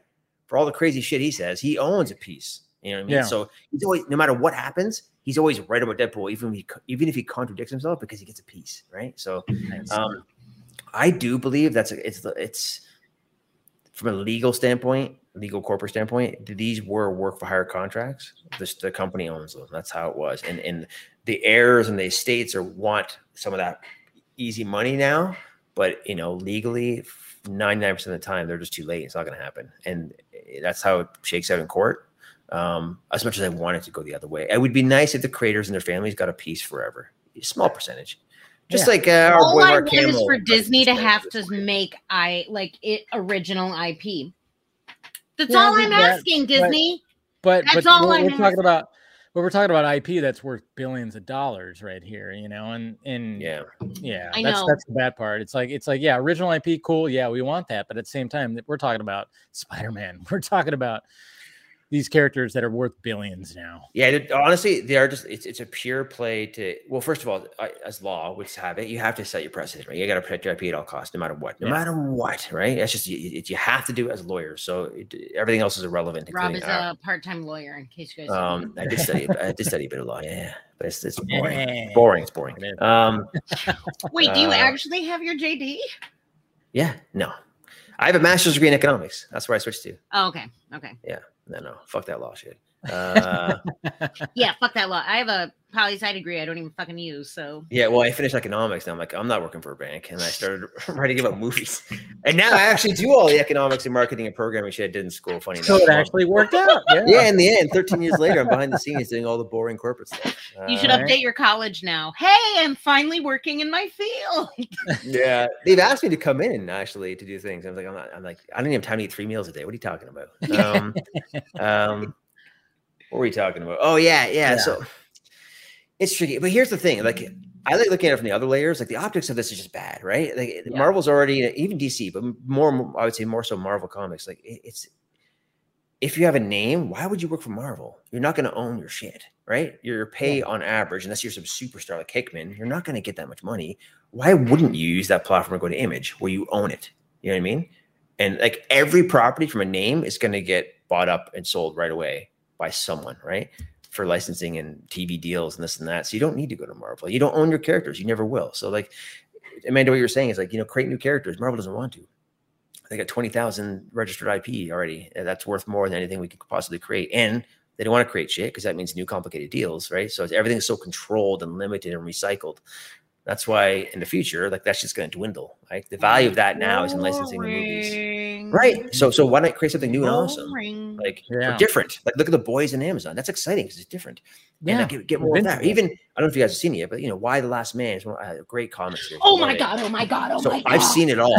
Girl, when people talk, people are like comic book movies, and I'm like, can we get Why the Last Man? Can we get Saga? That's what I want. I want Saga, and I want Why the Last Man. Why the Last Man? Why the Last Man? I haven't checked it out yet. It's pretty good. Yeah, I think the first 1 or 3 are out or something. I forget what they released, but a while ago I saw like mostly cut, like the whole thing, and it's like I really dig it. So I love it. But you know, more of that. You know what I mean? That these people create these runs that are not this. I just read the book. But the point is, the owners own a piece. You know what I mean? So like, get that Kirkman money. You know? So yeah, it's creators not being rewarded for this, like the Jim Starlin example with Thanos and all the cosmic stuff. It's insane. And happening with Joel Schuster and you know, with the whole Superman thing. Yeah. I think the IP law should include a partial ownership, no matter what. Like, you always get those royalties forever, always. Yeah. You know what I mean? So yeah. Sorry, Amanda. So no, the question. So wait. To go off of that, the question then becomes, does the manager of the estate get those royalties? That's what the estate does. The manager is fighting on their behalf, right? So I'm sure they get their cut, but the estate should have a percentage. It can be 0.1%. The point is, they should get something, right? Right. Their name should always be tied to that character, and there should always be compensation. That character's going to be used forever. They should always own a piece of it. Or in the case these work for hire models, maybe they just work in a time limit, like copyright, like normal copyright. Again, Disney fucks with that too, right? Look at the Mickey Mouse thing. Like, there's, after a period of time, that should become public domain in copyright law, right? In terms of IP, if you work for how you create a character, there should be something to protect the creator if they were taken advantage of, or if something they created for $500 becomes a $6 billion asset. Someone in 20 chat years. Right now is like NFTs. Yeah, I know that's the whole thing now. It's like NFTs. I'm trying to understand that now. I have a lot of friends into it in a big way. It's a very weird thing. Yeah, it's I go on TikTok. It's an MLM. It's an MLM for men. Stay away. MLM. It is. It is. Oh, watch out for this. I don't know how else to tell you guys. Don't do it. But the, like, that isn't that always the eternal question with art though, is like, once the art is published for the audience, who owns it? Well, the second question here is, how do you define art? Is the one piece they created that 1 year, or is it how it's reused and retranslated 20 years later for a different medium, and then again for another medium? Yes. So what was that? I don't give a shit, but the person who created it should get a piece, right? Yeah, so, always. That's how I would look at it. If the iterations would not exist without the original art form, like the first person to make the character, and then there's 20 movies made with that character, none of those movies would exist without that character. Totally. So, like, the creator should always get a piece. Yeah, it doesn't. I mean, it's such a minor piece of the puzzle. Even if and like just like a little percentage, a small percentage, which is good for them, because I mean, if a movie's gonna make, I mean, if you have like, you know, you have Spider-Man that's in like a $2 billion movie, it's like, yeah, give a little piece to this over here. Yeah, it's like reward the creativity, you know. Always. Yeah. Otherwise, what's the incentive? Yeah. What they're saying is, it's better just recycle something you own fully versus giving creators something. People to some people to know your name, Rob. It's the exposure, don't you know? Yeah. But how do you think this is going to end? Do you think it's just going to end with like a settlement, or what do you think? Oh no, Marvel's going to own their shit and it'll be done with it. Yeah. It's just right now. There's a reason it's extremely public. The court will dismiss it's an optics game, right? I don't think they're going to come to a settle. They won't have to pay, and there will be no settlement because the case will not progress. Yeah, it's right now. It's a PR game to try to get to someone to pay someone something to shut up. You know, which is the Starlin factor. Same thing. He was going crazy, and then he shut up. He's like, "Oh, Marvel made it right." And then he got angry again, and he's like, so it's like, you know, Marvel probably threw him like, you know, $75,000 or $100,000. It's like, dude, shut up. And, like, actually, though. And then so, but who knows? Money, money, money. That's all it is. Yeah, I know. I mean, that was like the big thing that was talked about today, but it just seems like it's just going to blow over pretty quickly. Probably. Yeah, we'll forget about it in 2 weeks, I'm sure. Yeah, yeah. Even tomorrow, everybody's going to talk about it. I was just going to say, or tomorrow. Oh, yeah. I mean, we got Netflix thing, we got DC Fandom, and then is anybody going to be talking about this next week? I'm like, I don't think so. Probably not. No. It is very interesting, but man. Yeah, it was just funny how like that came out. I was like, whoa. What is going on here? Marvel suing for, and then, but you know, all this, and then this, that, and this. And it was just, yeah, it just seemed like it came out of left field. And then especially after the whole, you know, Scarlett Johansson and, you know, that whole thing. And it's just like, okay. I mean, that was a shit show. I mean, obviously. And then we found out that like, hey, we're rethinking our talent. It's like, yeah, you should have been doing that probably before you launched Disney Plus and you were thinking about all that stuff. I mean, that's the thing that we were talking about earlier is the streaming, especially with HBO Max, the Kyler thing. And then when that whole shit show even happened at the beginning where, you know, you had Patty Jenkins, Gal Gadot, and it was just kind of like, how do they handle it? Well, here's $10 million, you know, if you want that little extra, because we're going to simultaneously release it on here. But, you know. And guarantee a third film. Yeah. I know. That was a weird thing, you know, and I spoke about that with somebody too, and it was just like, where did that even come from? Like, that was weird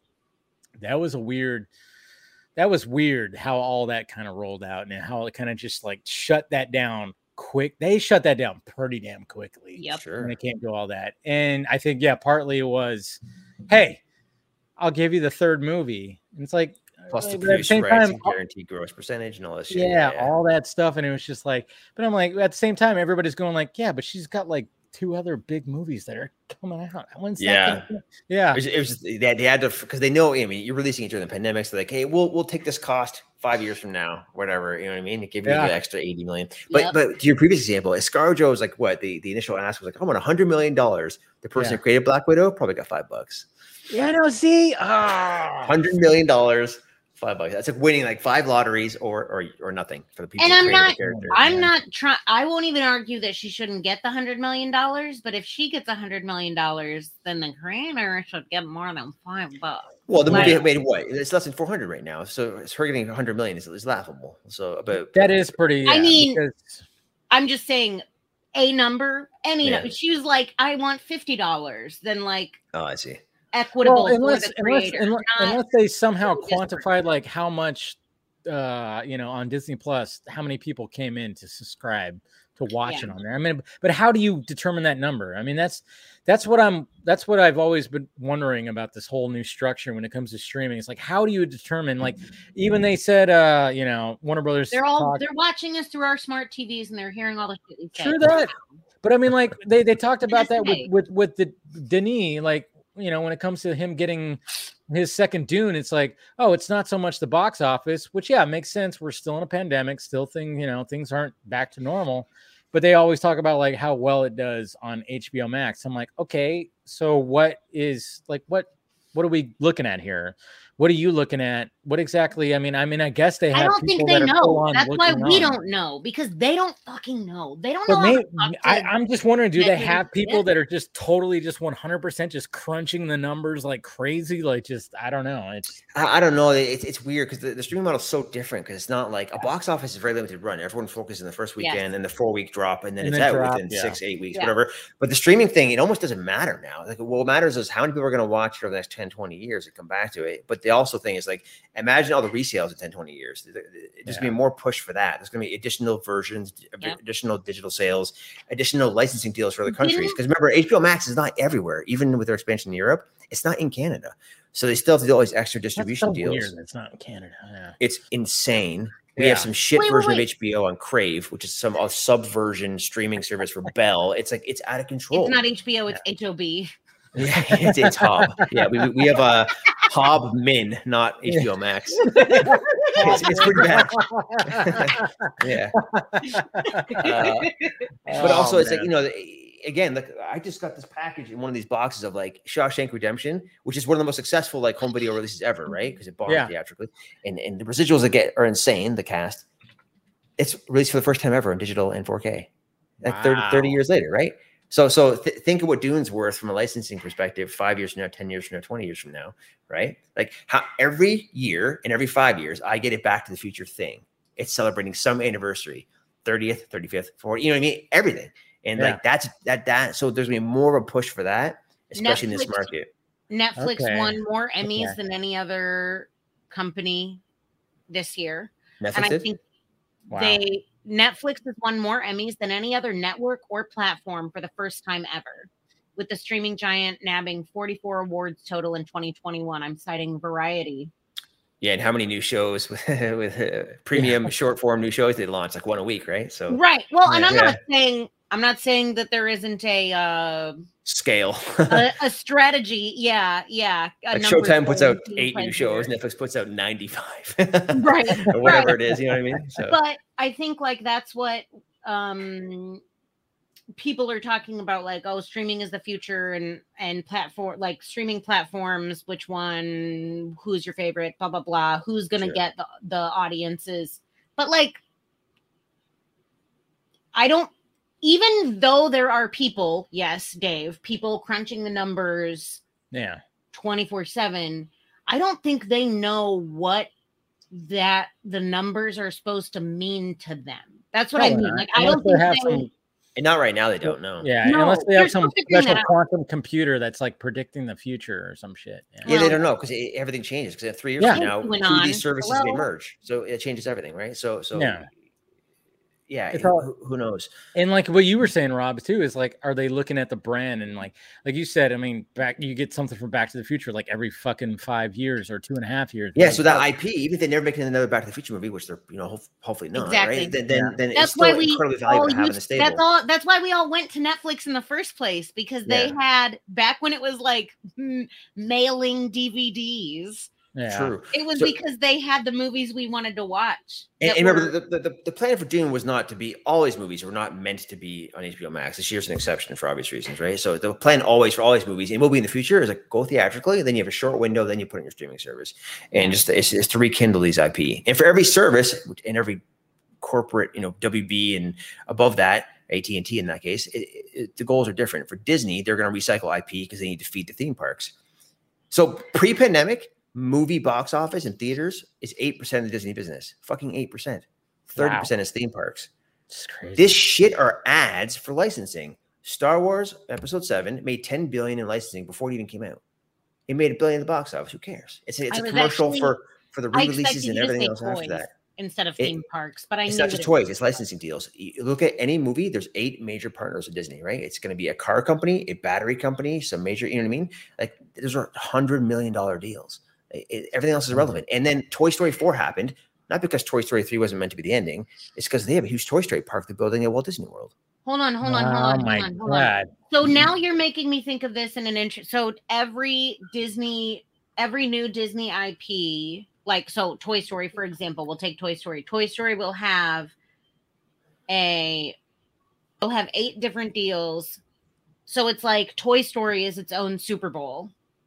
In terms of the revenue partnerships, sponsorships that you're going to get for this. Yeah, I'm saying box office is not the biggest part of the equation. No. Right? No. For that segment, the things we talk about cover, it absolutely is, because those actors and those producers are paid for that segment. But there's another element to it, right? So, and it's different for every studio, which is different for every company they work for. WB doesn't do theme parks the same way Universal does.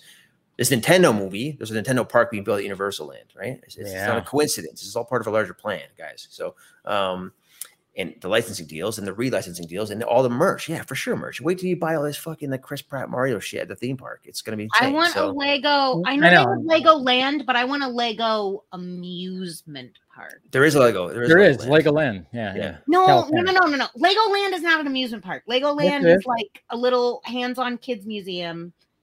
I appreciate it. It's great. I know someone who manages that. No. I know what you're talking about. But I want roller coasters. I thought they have rides. I think Legoland in Orlando does have roller coasters, no? It's like a mini theme park. I'm pretty sure they do. Stop. Yeah. Pause. Yeah. Look up the one in Florida. No, but this goes back to the whole conversation when it comes to the Mario movies. Like, what the fuck did they do? See? Why do they not, we all say like, hey, why can't they hire the voice actors? Well, They're not names. They got to hire names, and they hired names. It's funny you say this. Yeah. Yeah. I had this big conversation on stream yesterday. It's the same thing. And like, for me, it really bothers me they can't hire just amazing voice actors to play these characters. Because like, imagine how much they're spending on that cast. It could be 100. Let's say it's 100 million. It's probably more. Because you go look at Shrek. Go back to the Shrek movie. Cameron Diaz, Eddie Murphy, 25 million a piece for like 3 days of work, right? Yeah. So this cast, let's say half the budget is these cast. Well, imagine you could save $100 million, let's just say, and just have actual voice actors do it. And I'm like, that's what I would want as a fan, and to celebrate voice actors and let the film screen actors do their thing. But what are they buying, right? They're buying publicity, right? Forget the 6 days in the studio. They're the voice box. I mean, like, they're going to be promoting the film, and there's some calculation, I'm sure, where if they spend $100 million, they make an extra 220 box office or something. Yeah. And it's infuriating, but it's the truth. You know what I mean? So business. Yeah. Business. Money talks. It's always funny to me because I remember growing up, being amazed. There was a time I was probably like 11 or 12 or something when I realized that I didn't know who the fuck Ariel was. I know who the fuck Ariel was. I just knew she was some chick who sang real good. And like a lot of the times in older animated stuff, if there were songs, like in The Little Mermaid, you would have a voice actor for the speaking role and then a different actor to sing. That was not that uncommon. So I'm like, think about how many opportunities that created for people who would otherwise not be cast on a screen for one reason or another, the color of their skin, the shape of their body, whatever. But like, it is infuriating that that's not, there's something magical about that. There's something that makes you think like, I don't know who Ariel is. She's just Ariel. There's not Cameron Diaz as Ariel. Like, there's no fucking mental tie there, so I can just let Ariel be Ariel. You know what I mean? It's true. It's annoying. I mean, this is a good example because what Keegan-Michael Key's playing a character, right? And it's like, they, of course, they cast him as one of the extra characters in Toy Story 4, and Keanu Reeves, like superstars to associate with the brand, right? So it's a sad reality where it's all celebrity influencers. Well, I mean, he deserves every good thing in his life. To be clear, it all started with Robin Williams, right? Like when it came to Aladdin, like that's kind of where it started. And I think I remember even reading where Robin Williams didn't want to even have his name attached to it because he was pissed that they did that. Yeah, he was like, no, just don't do that because that's gonna ruin. But that's how you sell the movie. It's like, hey, guess what? Yeah. They also screwed him over. He in his contract, or something like that. He explicitly said, "Don't use my voice for the toys," or something like this. And they did behind his back. And he was like, "I'm done." And he didn't. Yeah. So. Yeah. Crazy. God, damn. I ain't never had a friend like him. I mean, when it comes, nowadays it's like, you watch any animated movie, it's going to have somebody you recognize. Oh yeah. Totally. So Will Smith, Chris Pratt, they're going to be the lead now. And there's so many great voice actors out there. I mean, that's why everybody's just kind of like shitting on, not everybody, but a lot of people are shitting on the fact that what the Chris Pratt's going to do Mario? What the hell? And I'm sure he's going to work on something that's going to be all right. But at the same time, I mean, a lot of people are looking at that voice cast going like Charlie Day, Luigi, interesting, I'm sure it's going to be okay. Donkey Kong, Seth Rogen. I mean, can you imagine? Like, I mean, it's going to turn into its own thing. Like we were talking about earlier, like, with all the different Kongs out there, it's like, oh yeah, we're going to have Danny McBride. And then we're going to have, Jay, what's his name? we're gonna have like his guys end up being there, not James Franco, obviously. But we're gonna have like some other people that are gonna be like that voice, that's gonna grow that universe. They're looking at like, hey, we're gonna spin this off, we're gonna do this, we're creating a Nintendo universe right now. For sure. They totally are looking at it like that right now. This is a random question, but is there anyone who started in voice work who successfully transitioned into screen work? Good question. There probably has been somebody. Like maybe a handful? I can't think of anybody off the bat, but I'm sure it's happened. Werner Herzog. Who? What? I don't know. Did you just say Yes, I do. Yes. It's okay. You can grill me. Do you know who the, oh, geez. Do you know who she was talking about? Yeah. Rob? Yeah, she's super famous. I think you, even in our boy Werner was in the Werner Herzog. He's a filmmaker, documentary filmmaker, actor. He was a villain in he's a crazy old looking German guy. Who was he the villain in? Fuck. Wasn't he just in Mandalorian, or am I mixing up people? Oh, he might have. Okay, Werner. I'm gonna have to look him up. He might have been. It's gonna be one of those where I see him and I go, okay, I know who you're talking about. Season 1 of Mandalorian, right? Werner Herzog's the dude wanting to get the baby. Yes. Okay. Yes, now I know who you're talking about. Okay, didn't recognize the name. Sorry. Well, also not because that. I say it Werner, but it's with a W. But also that's his name. That's where, when I typed it in, I was like, wait, nothing's coming up. Werner Herzog. So I'm joking, but I know he's done voiceover work. I know his voice is very iconic. Very much. I don't think he started as a voice actor. Very distinct voice.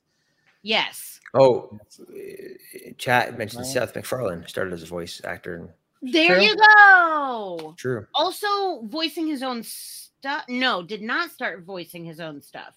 Yeah. Started voicing for other people, then voiced his own stuff, then transitioned to screen. Well, he had like an early version of Family Guy. Well, it was basically just Peter and his dog. I remember watching like a whole thing where like he had like a little animated thing where it was just like essentially it was Peter and Brian at first. Aww. And then it just like it morphed into Family Guy. Yeah. You know, like you can go back, you could probably find it on YouTube or something like that where somehow, you know. Yeah.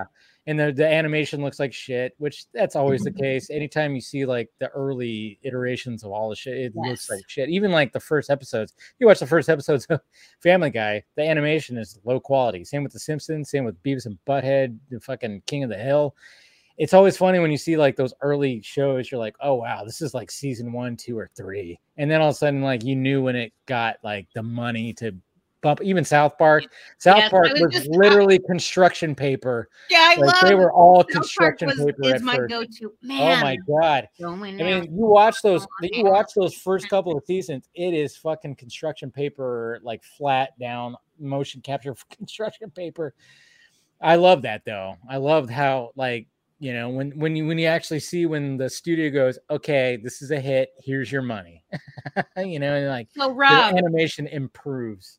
If you were gonna make your own animated comedy show, what like in the vein of Simpsons, Family Guy, South Park, kind of okay? What would be your premise? Good question. If I had to winter in Canada, that's the setting. Please. It has to have a comedy vibe. Make me any genre with that, right? So yeah. I do something. You know what? You want a good example of a show like that? It's like think of Final Space, season 1 in particular. Ooh.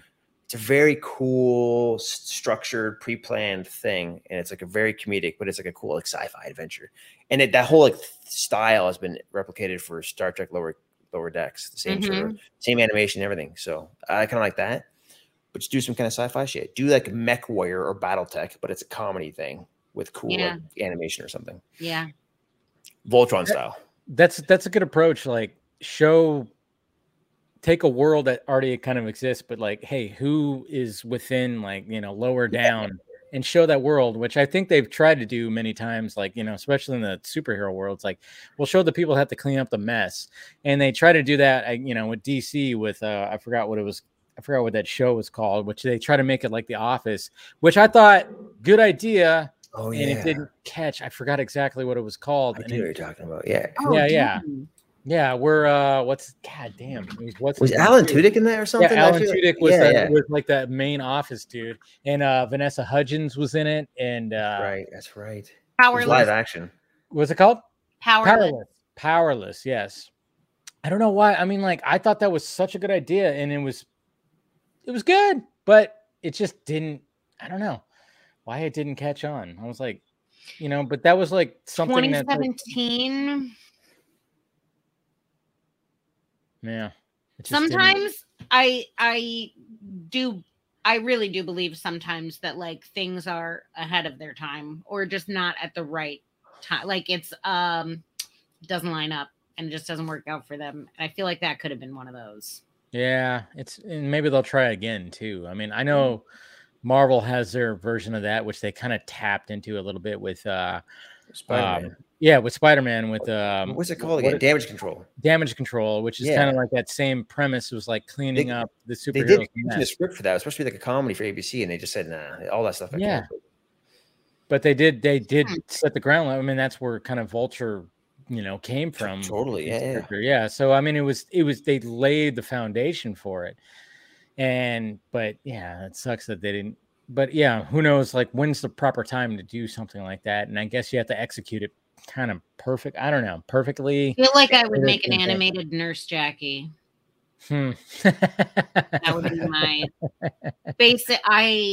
But it's funny. It's a good question. I don't know how you guys came up with this, but like the adult animated TV is like the huge thing now. Like every streaming service is dying for it. It's just so. I mean, man, do you remember the time before Adult Swim on Comedy Central, and then like Adult Swim happened, and it was like, revolutionary.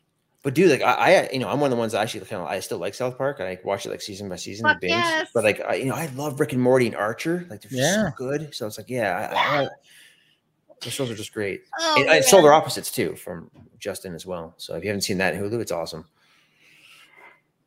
What's it called? You haven't seen Solar Opposites. You haven't seen Solar Opposites. Oh my God, guys! Everyone here, if you like Rick and Morty, put Solar Opposites at number 1 on your list. It is Netflix.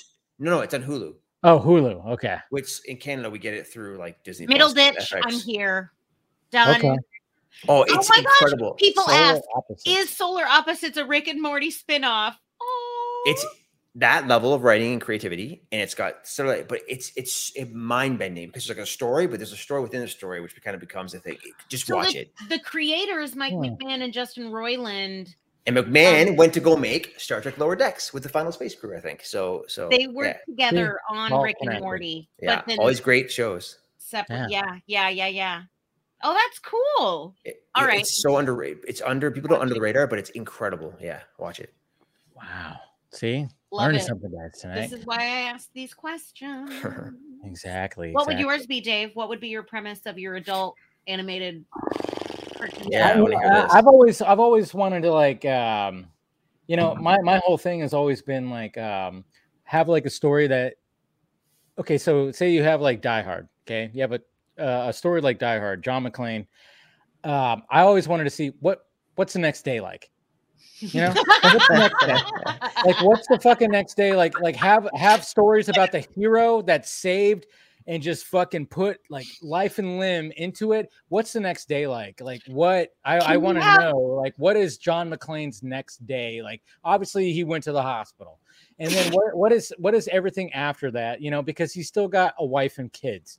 Like what is the next couple? What's the next week like? Yeah, that's always been my idea. Yeah. Like something like that. I want to see this. I don't know why, but this made me want very badly a Speed continuation where Keanu Reeves and Sandra Bullock, basically it becomes like a Crazy Stupid Love, but it's Keanu Reeves and Sandra Bullock. Like 25 years into the marriage, they're all fucking tired of each other. Their kids are assholes. Yeah, like, you want to see what the continuation of the story is. This was not a good idea to base this relationship on sex. Like, I want to see it. Which, if you watch Speed 2, like she actually mentions, like, yeah, you shouldn't do that. You know. Yeah. But we try to forget Speed 2. We're like, fuck it. Yes, we can. Speed 2 didn't happen. But it had Willem Dafoe in it. Was he not the villain in that? He was the villain, but he was great, but he also liked leeches. I don't know. It was very strange. Oh yeah, that's weird. But he brought back the guy from the car and dropped the boat. Bystander. It was, Jason Patrick was, decent, but it's just kind of like it just didn't quite. It didn't need a 2. It did not need a 2. That's the thing. That story was great. Well, if it had a 2, it just needed to have Keanu again, but Keanu was like. you know? You know what though? If that came out now, like, or like 8-10 years ago, that would be competing with the Fast and Furious franchise. It'd be like Speed 8 and they're like racing rocket ships with bombs on them and stuff. Yeah! But actually, like, they would have beat them to literally jumping the orbit shark. And The Rock would have joined in the fourth movie and tried to steal a franchise, you know? Yeah. 100%. Oh, man. Yeah, I know. See, there's so much out there. But yeah. My whole thing, was always like, what would be the next day of John McClane? You know, like what would that be like? Very like, bruised, painful. Yeah, I mean, he's obviously. I mean, you see him at the end, and it's like, and then he just hopped into a limo with his wife, and it's like, yeah, maybe you should go to the hospital. Yeah, you should get everything checked out, dude. You literally jumped off a building. You bungee jumped off the building with a fucking fire hose wrapped around your waist, Kate. Barefoot with no shirt. And then your feet are cut up. You're just, I mean, you're so shoes. Effed up. Yeah. So I've always wanted to know, like, what was the next day like, you know? So that would be kind of cool. Like, I mean, obviously maybe they couldn't like, you know. Oh, they did make that, you silly. It's called The Incredibles. Well, yeah, The Incredibles was like a take on that. Yeah. Not totally, but yeah. I love the idea of seeing like superhuman type characters, even if they are human themselves, but I like the idea of seeing them in normalized context. Like, I don't just want to see the next day. I want to see him like in the kindergarten pickup line. I want to see him like deciding which bag of cheese to buy at the grocery store. Like that. Because how does that person, this remarkable human, make their decision differently than us normal ass folk? I think somebody's chat said the same thing I was thinking. I think one of the best examples is like the first part of Hancock, where he's just like a regular failed dude, but he's also potentially a superpowered being. You know what I mean? So.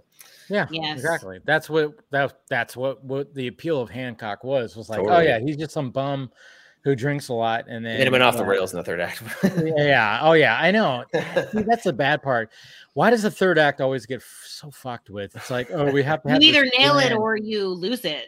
And that's the thing. But it's like you set up all this, and then all of a sudden it's like you take it to like, oh, the third act has to be this big, huge fight. Goofy comic book thing, and it's like, no, just like most relationships don't end in committed, healthy, you know, like, Jesus, man, that bring it down. I'm just saying, wow, like as a creator, you cannot expect that you're gonna nail it every time. That's not it. So. Yeah, you can't, because, you know, you got studio execs who think, you know, hey, we should do it like this, when you have the actual people who are making this stuff going, no, you should do it like this. And sadly, studios are, I don't know if they're batting average. Is that what happened with Hancock specifically? Yeah. Huh? Do we know that there was studio involvement with Hancock that? Yes. Third act? I am pretty sure, like, I don't know if we can verify that, but I mean, that third act, it gets to that point where it's like, oh, we're going to have this grand fight where it's like they're throwing literally like cars at each other. And it's kind of like, oh, that just kind of took away from. Yeah. I mean, it literally gets to, I mean, it's an interesting twist. And I you know, what's kind of funny about that is like, literally I saw my timeline today on Twitter. It was like, somebody said Old Guard is literally a prequel to Hancock for Scarlett Johansson. Charlize Theron. Yeah. And I was like, well, that's kind of funny because that could be true, I guess, you know, I don't know if that's actually the case, but it's just, I don't know. It just feels like it because it just took a turn in tone, I guess you could say. But then at the same time, you know, Jason Bateman's character was trying to build up him to be like this superhero. I don't know. It just kind of turned into, I don't know if you guys remember that. My ex, what is it called? My ex-girlfriend is a superhero or something like that. Oh, yeah. With Uma Thurman and. Oh, wow. James Madsen? No. Hey, that's who the guy was. An itch in my head. But it's just kind of turned into like, oh, it was, I don't know. Yeah, it just fell apart in the third act.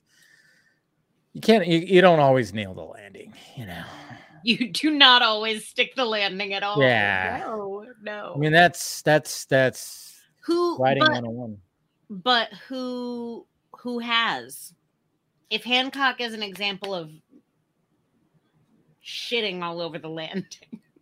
Well, I mean, if you want to look at, I mean, that's the thing is like sometimes these stories need longer to flesh out. Like you look at Invincible. I mean, you watch that, you know, you watch that last episode, that talk about sticking the landing and just going, holy, the whole time you're watching, you're going, what is this? This is insane. Those last few episodes of that were just wild. Yeah.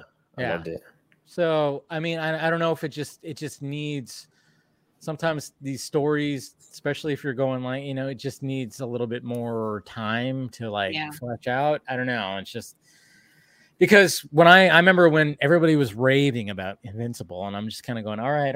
I keep hearing it. And then finally when it was that week where it was like the season finale, I went, all right, I'm going to binge and let me see what's going on. And when I watched the first episode, I'm like, all right, this is pretty run by the numbers, I guess, you know?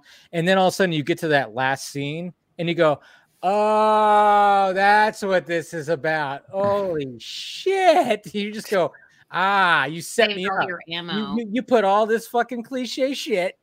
And then all of a sudden you fucking threw me a curveball. You threw me a goddamn curveball that I fucking swung at and just whipped at right at the end. And I was like, okay, now I see where this series is going. And then everything else was great. Is that Steven? There he is. I see you, Steven. This one just woke up. You say hi. But I saw Steven. Steven just showed up behind you. Yeah. Did you come down here to sleep on my lap? Oh. Okay. Hey, Shep, who's your favorite Transformer? He might actually just fall asleep on my lap now. Bumblebee. Okay. Oh, good call. Of course. Bumblebee's great. You know? Why? What's special about Bumblebee? He can't talk right. He talks cool. Oh, he's already out again. Yeah, he's already out again. And we're out. His arms are limp. Oh, he's dead. I mean, he's not dead, but, you know. Steven! Yeah. Oh, man. I'll be back. I'm going to go. Well, you know what? I think this might be a good way to wrap it up, to be honest. Oh, okay. I'm going like 3.5 hours with this the stream right here. I'm sure Rob needs to get back to it too, like back to reality. Past 2 a.m. And yeah, I know it's late for you. And you know what? Yeah, your kids, everybody. Rob. Yeah. Actually, yeah. You were waving his hand. But you know, thank you to everybody, and thank you to Steven for being in the chat. Yes, Steven's arm. As you're welcome. There's Steven's arm right there. Hey, Steven. Hey, Steve. But, you know, thank you to Garza. Thank you to Justin. Thank you to, you know, was that Hall? Who else showed up? Yeah. Anybody else showed up? I'm vodka is running through me. But thank you. Oh, who's ACS? ACS, that's right. Anthony. Sorry. Anthony also for joining tonight. Scariest looking, nicest laugh you've ever seen. Oh, I know, dude. I love his laugh. He's got the greatest favorite laugh. So great. And that guy's like 6 foot, like 7.5. Wow. Yeah. He's huge. Yeah. He's a big guy. But anyways, guys, go ahead and plug yourselves. Amanda. Hi, my name's Amanda, and you can find me on Twitter there, but also I would love it if you would learn more about the exciting world of competitive college speech by watching a few tournaments this year. Hit me up. That's it. I love it. I'll ask you on the side what all that means. Hey, everybody. Good to be here. Thanks for bringing me on, man. Just for no problem, man. Thanks for chatting with you guys. I've been out of touch for a while now. So it looks like you've been busy a little. Yeah, I'm still. And you got a haircut too, which is you should have brought me on with my hair. I know your hair. Yeah, I remember. I saw your pictures, and you were like, "Did you lose a bet?"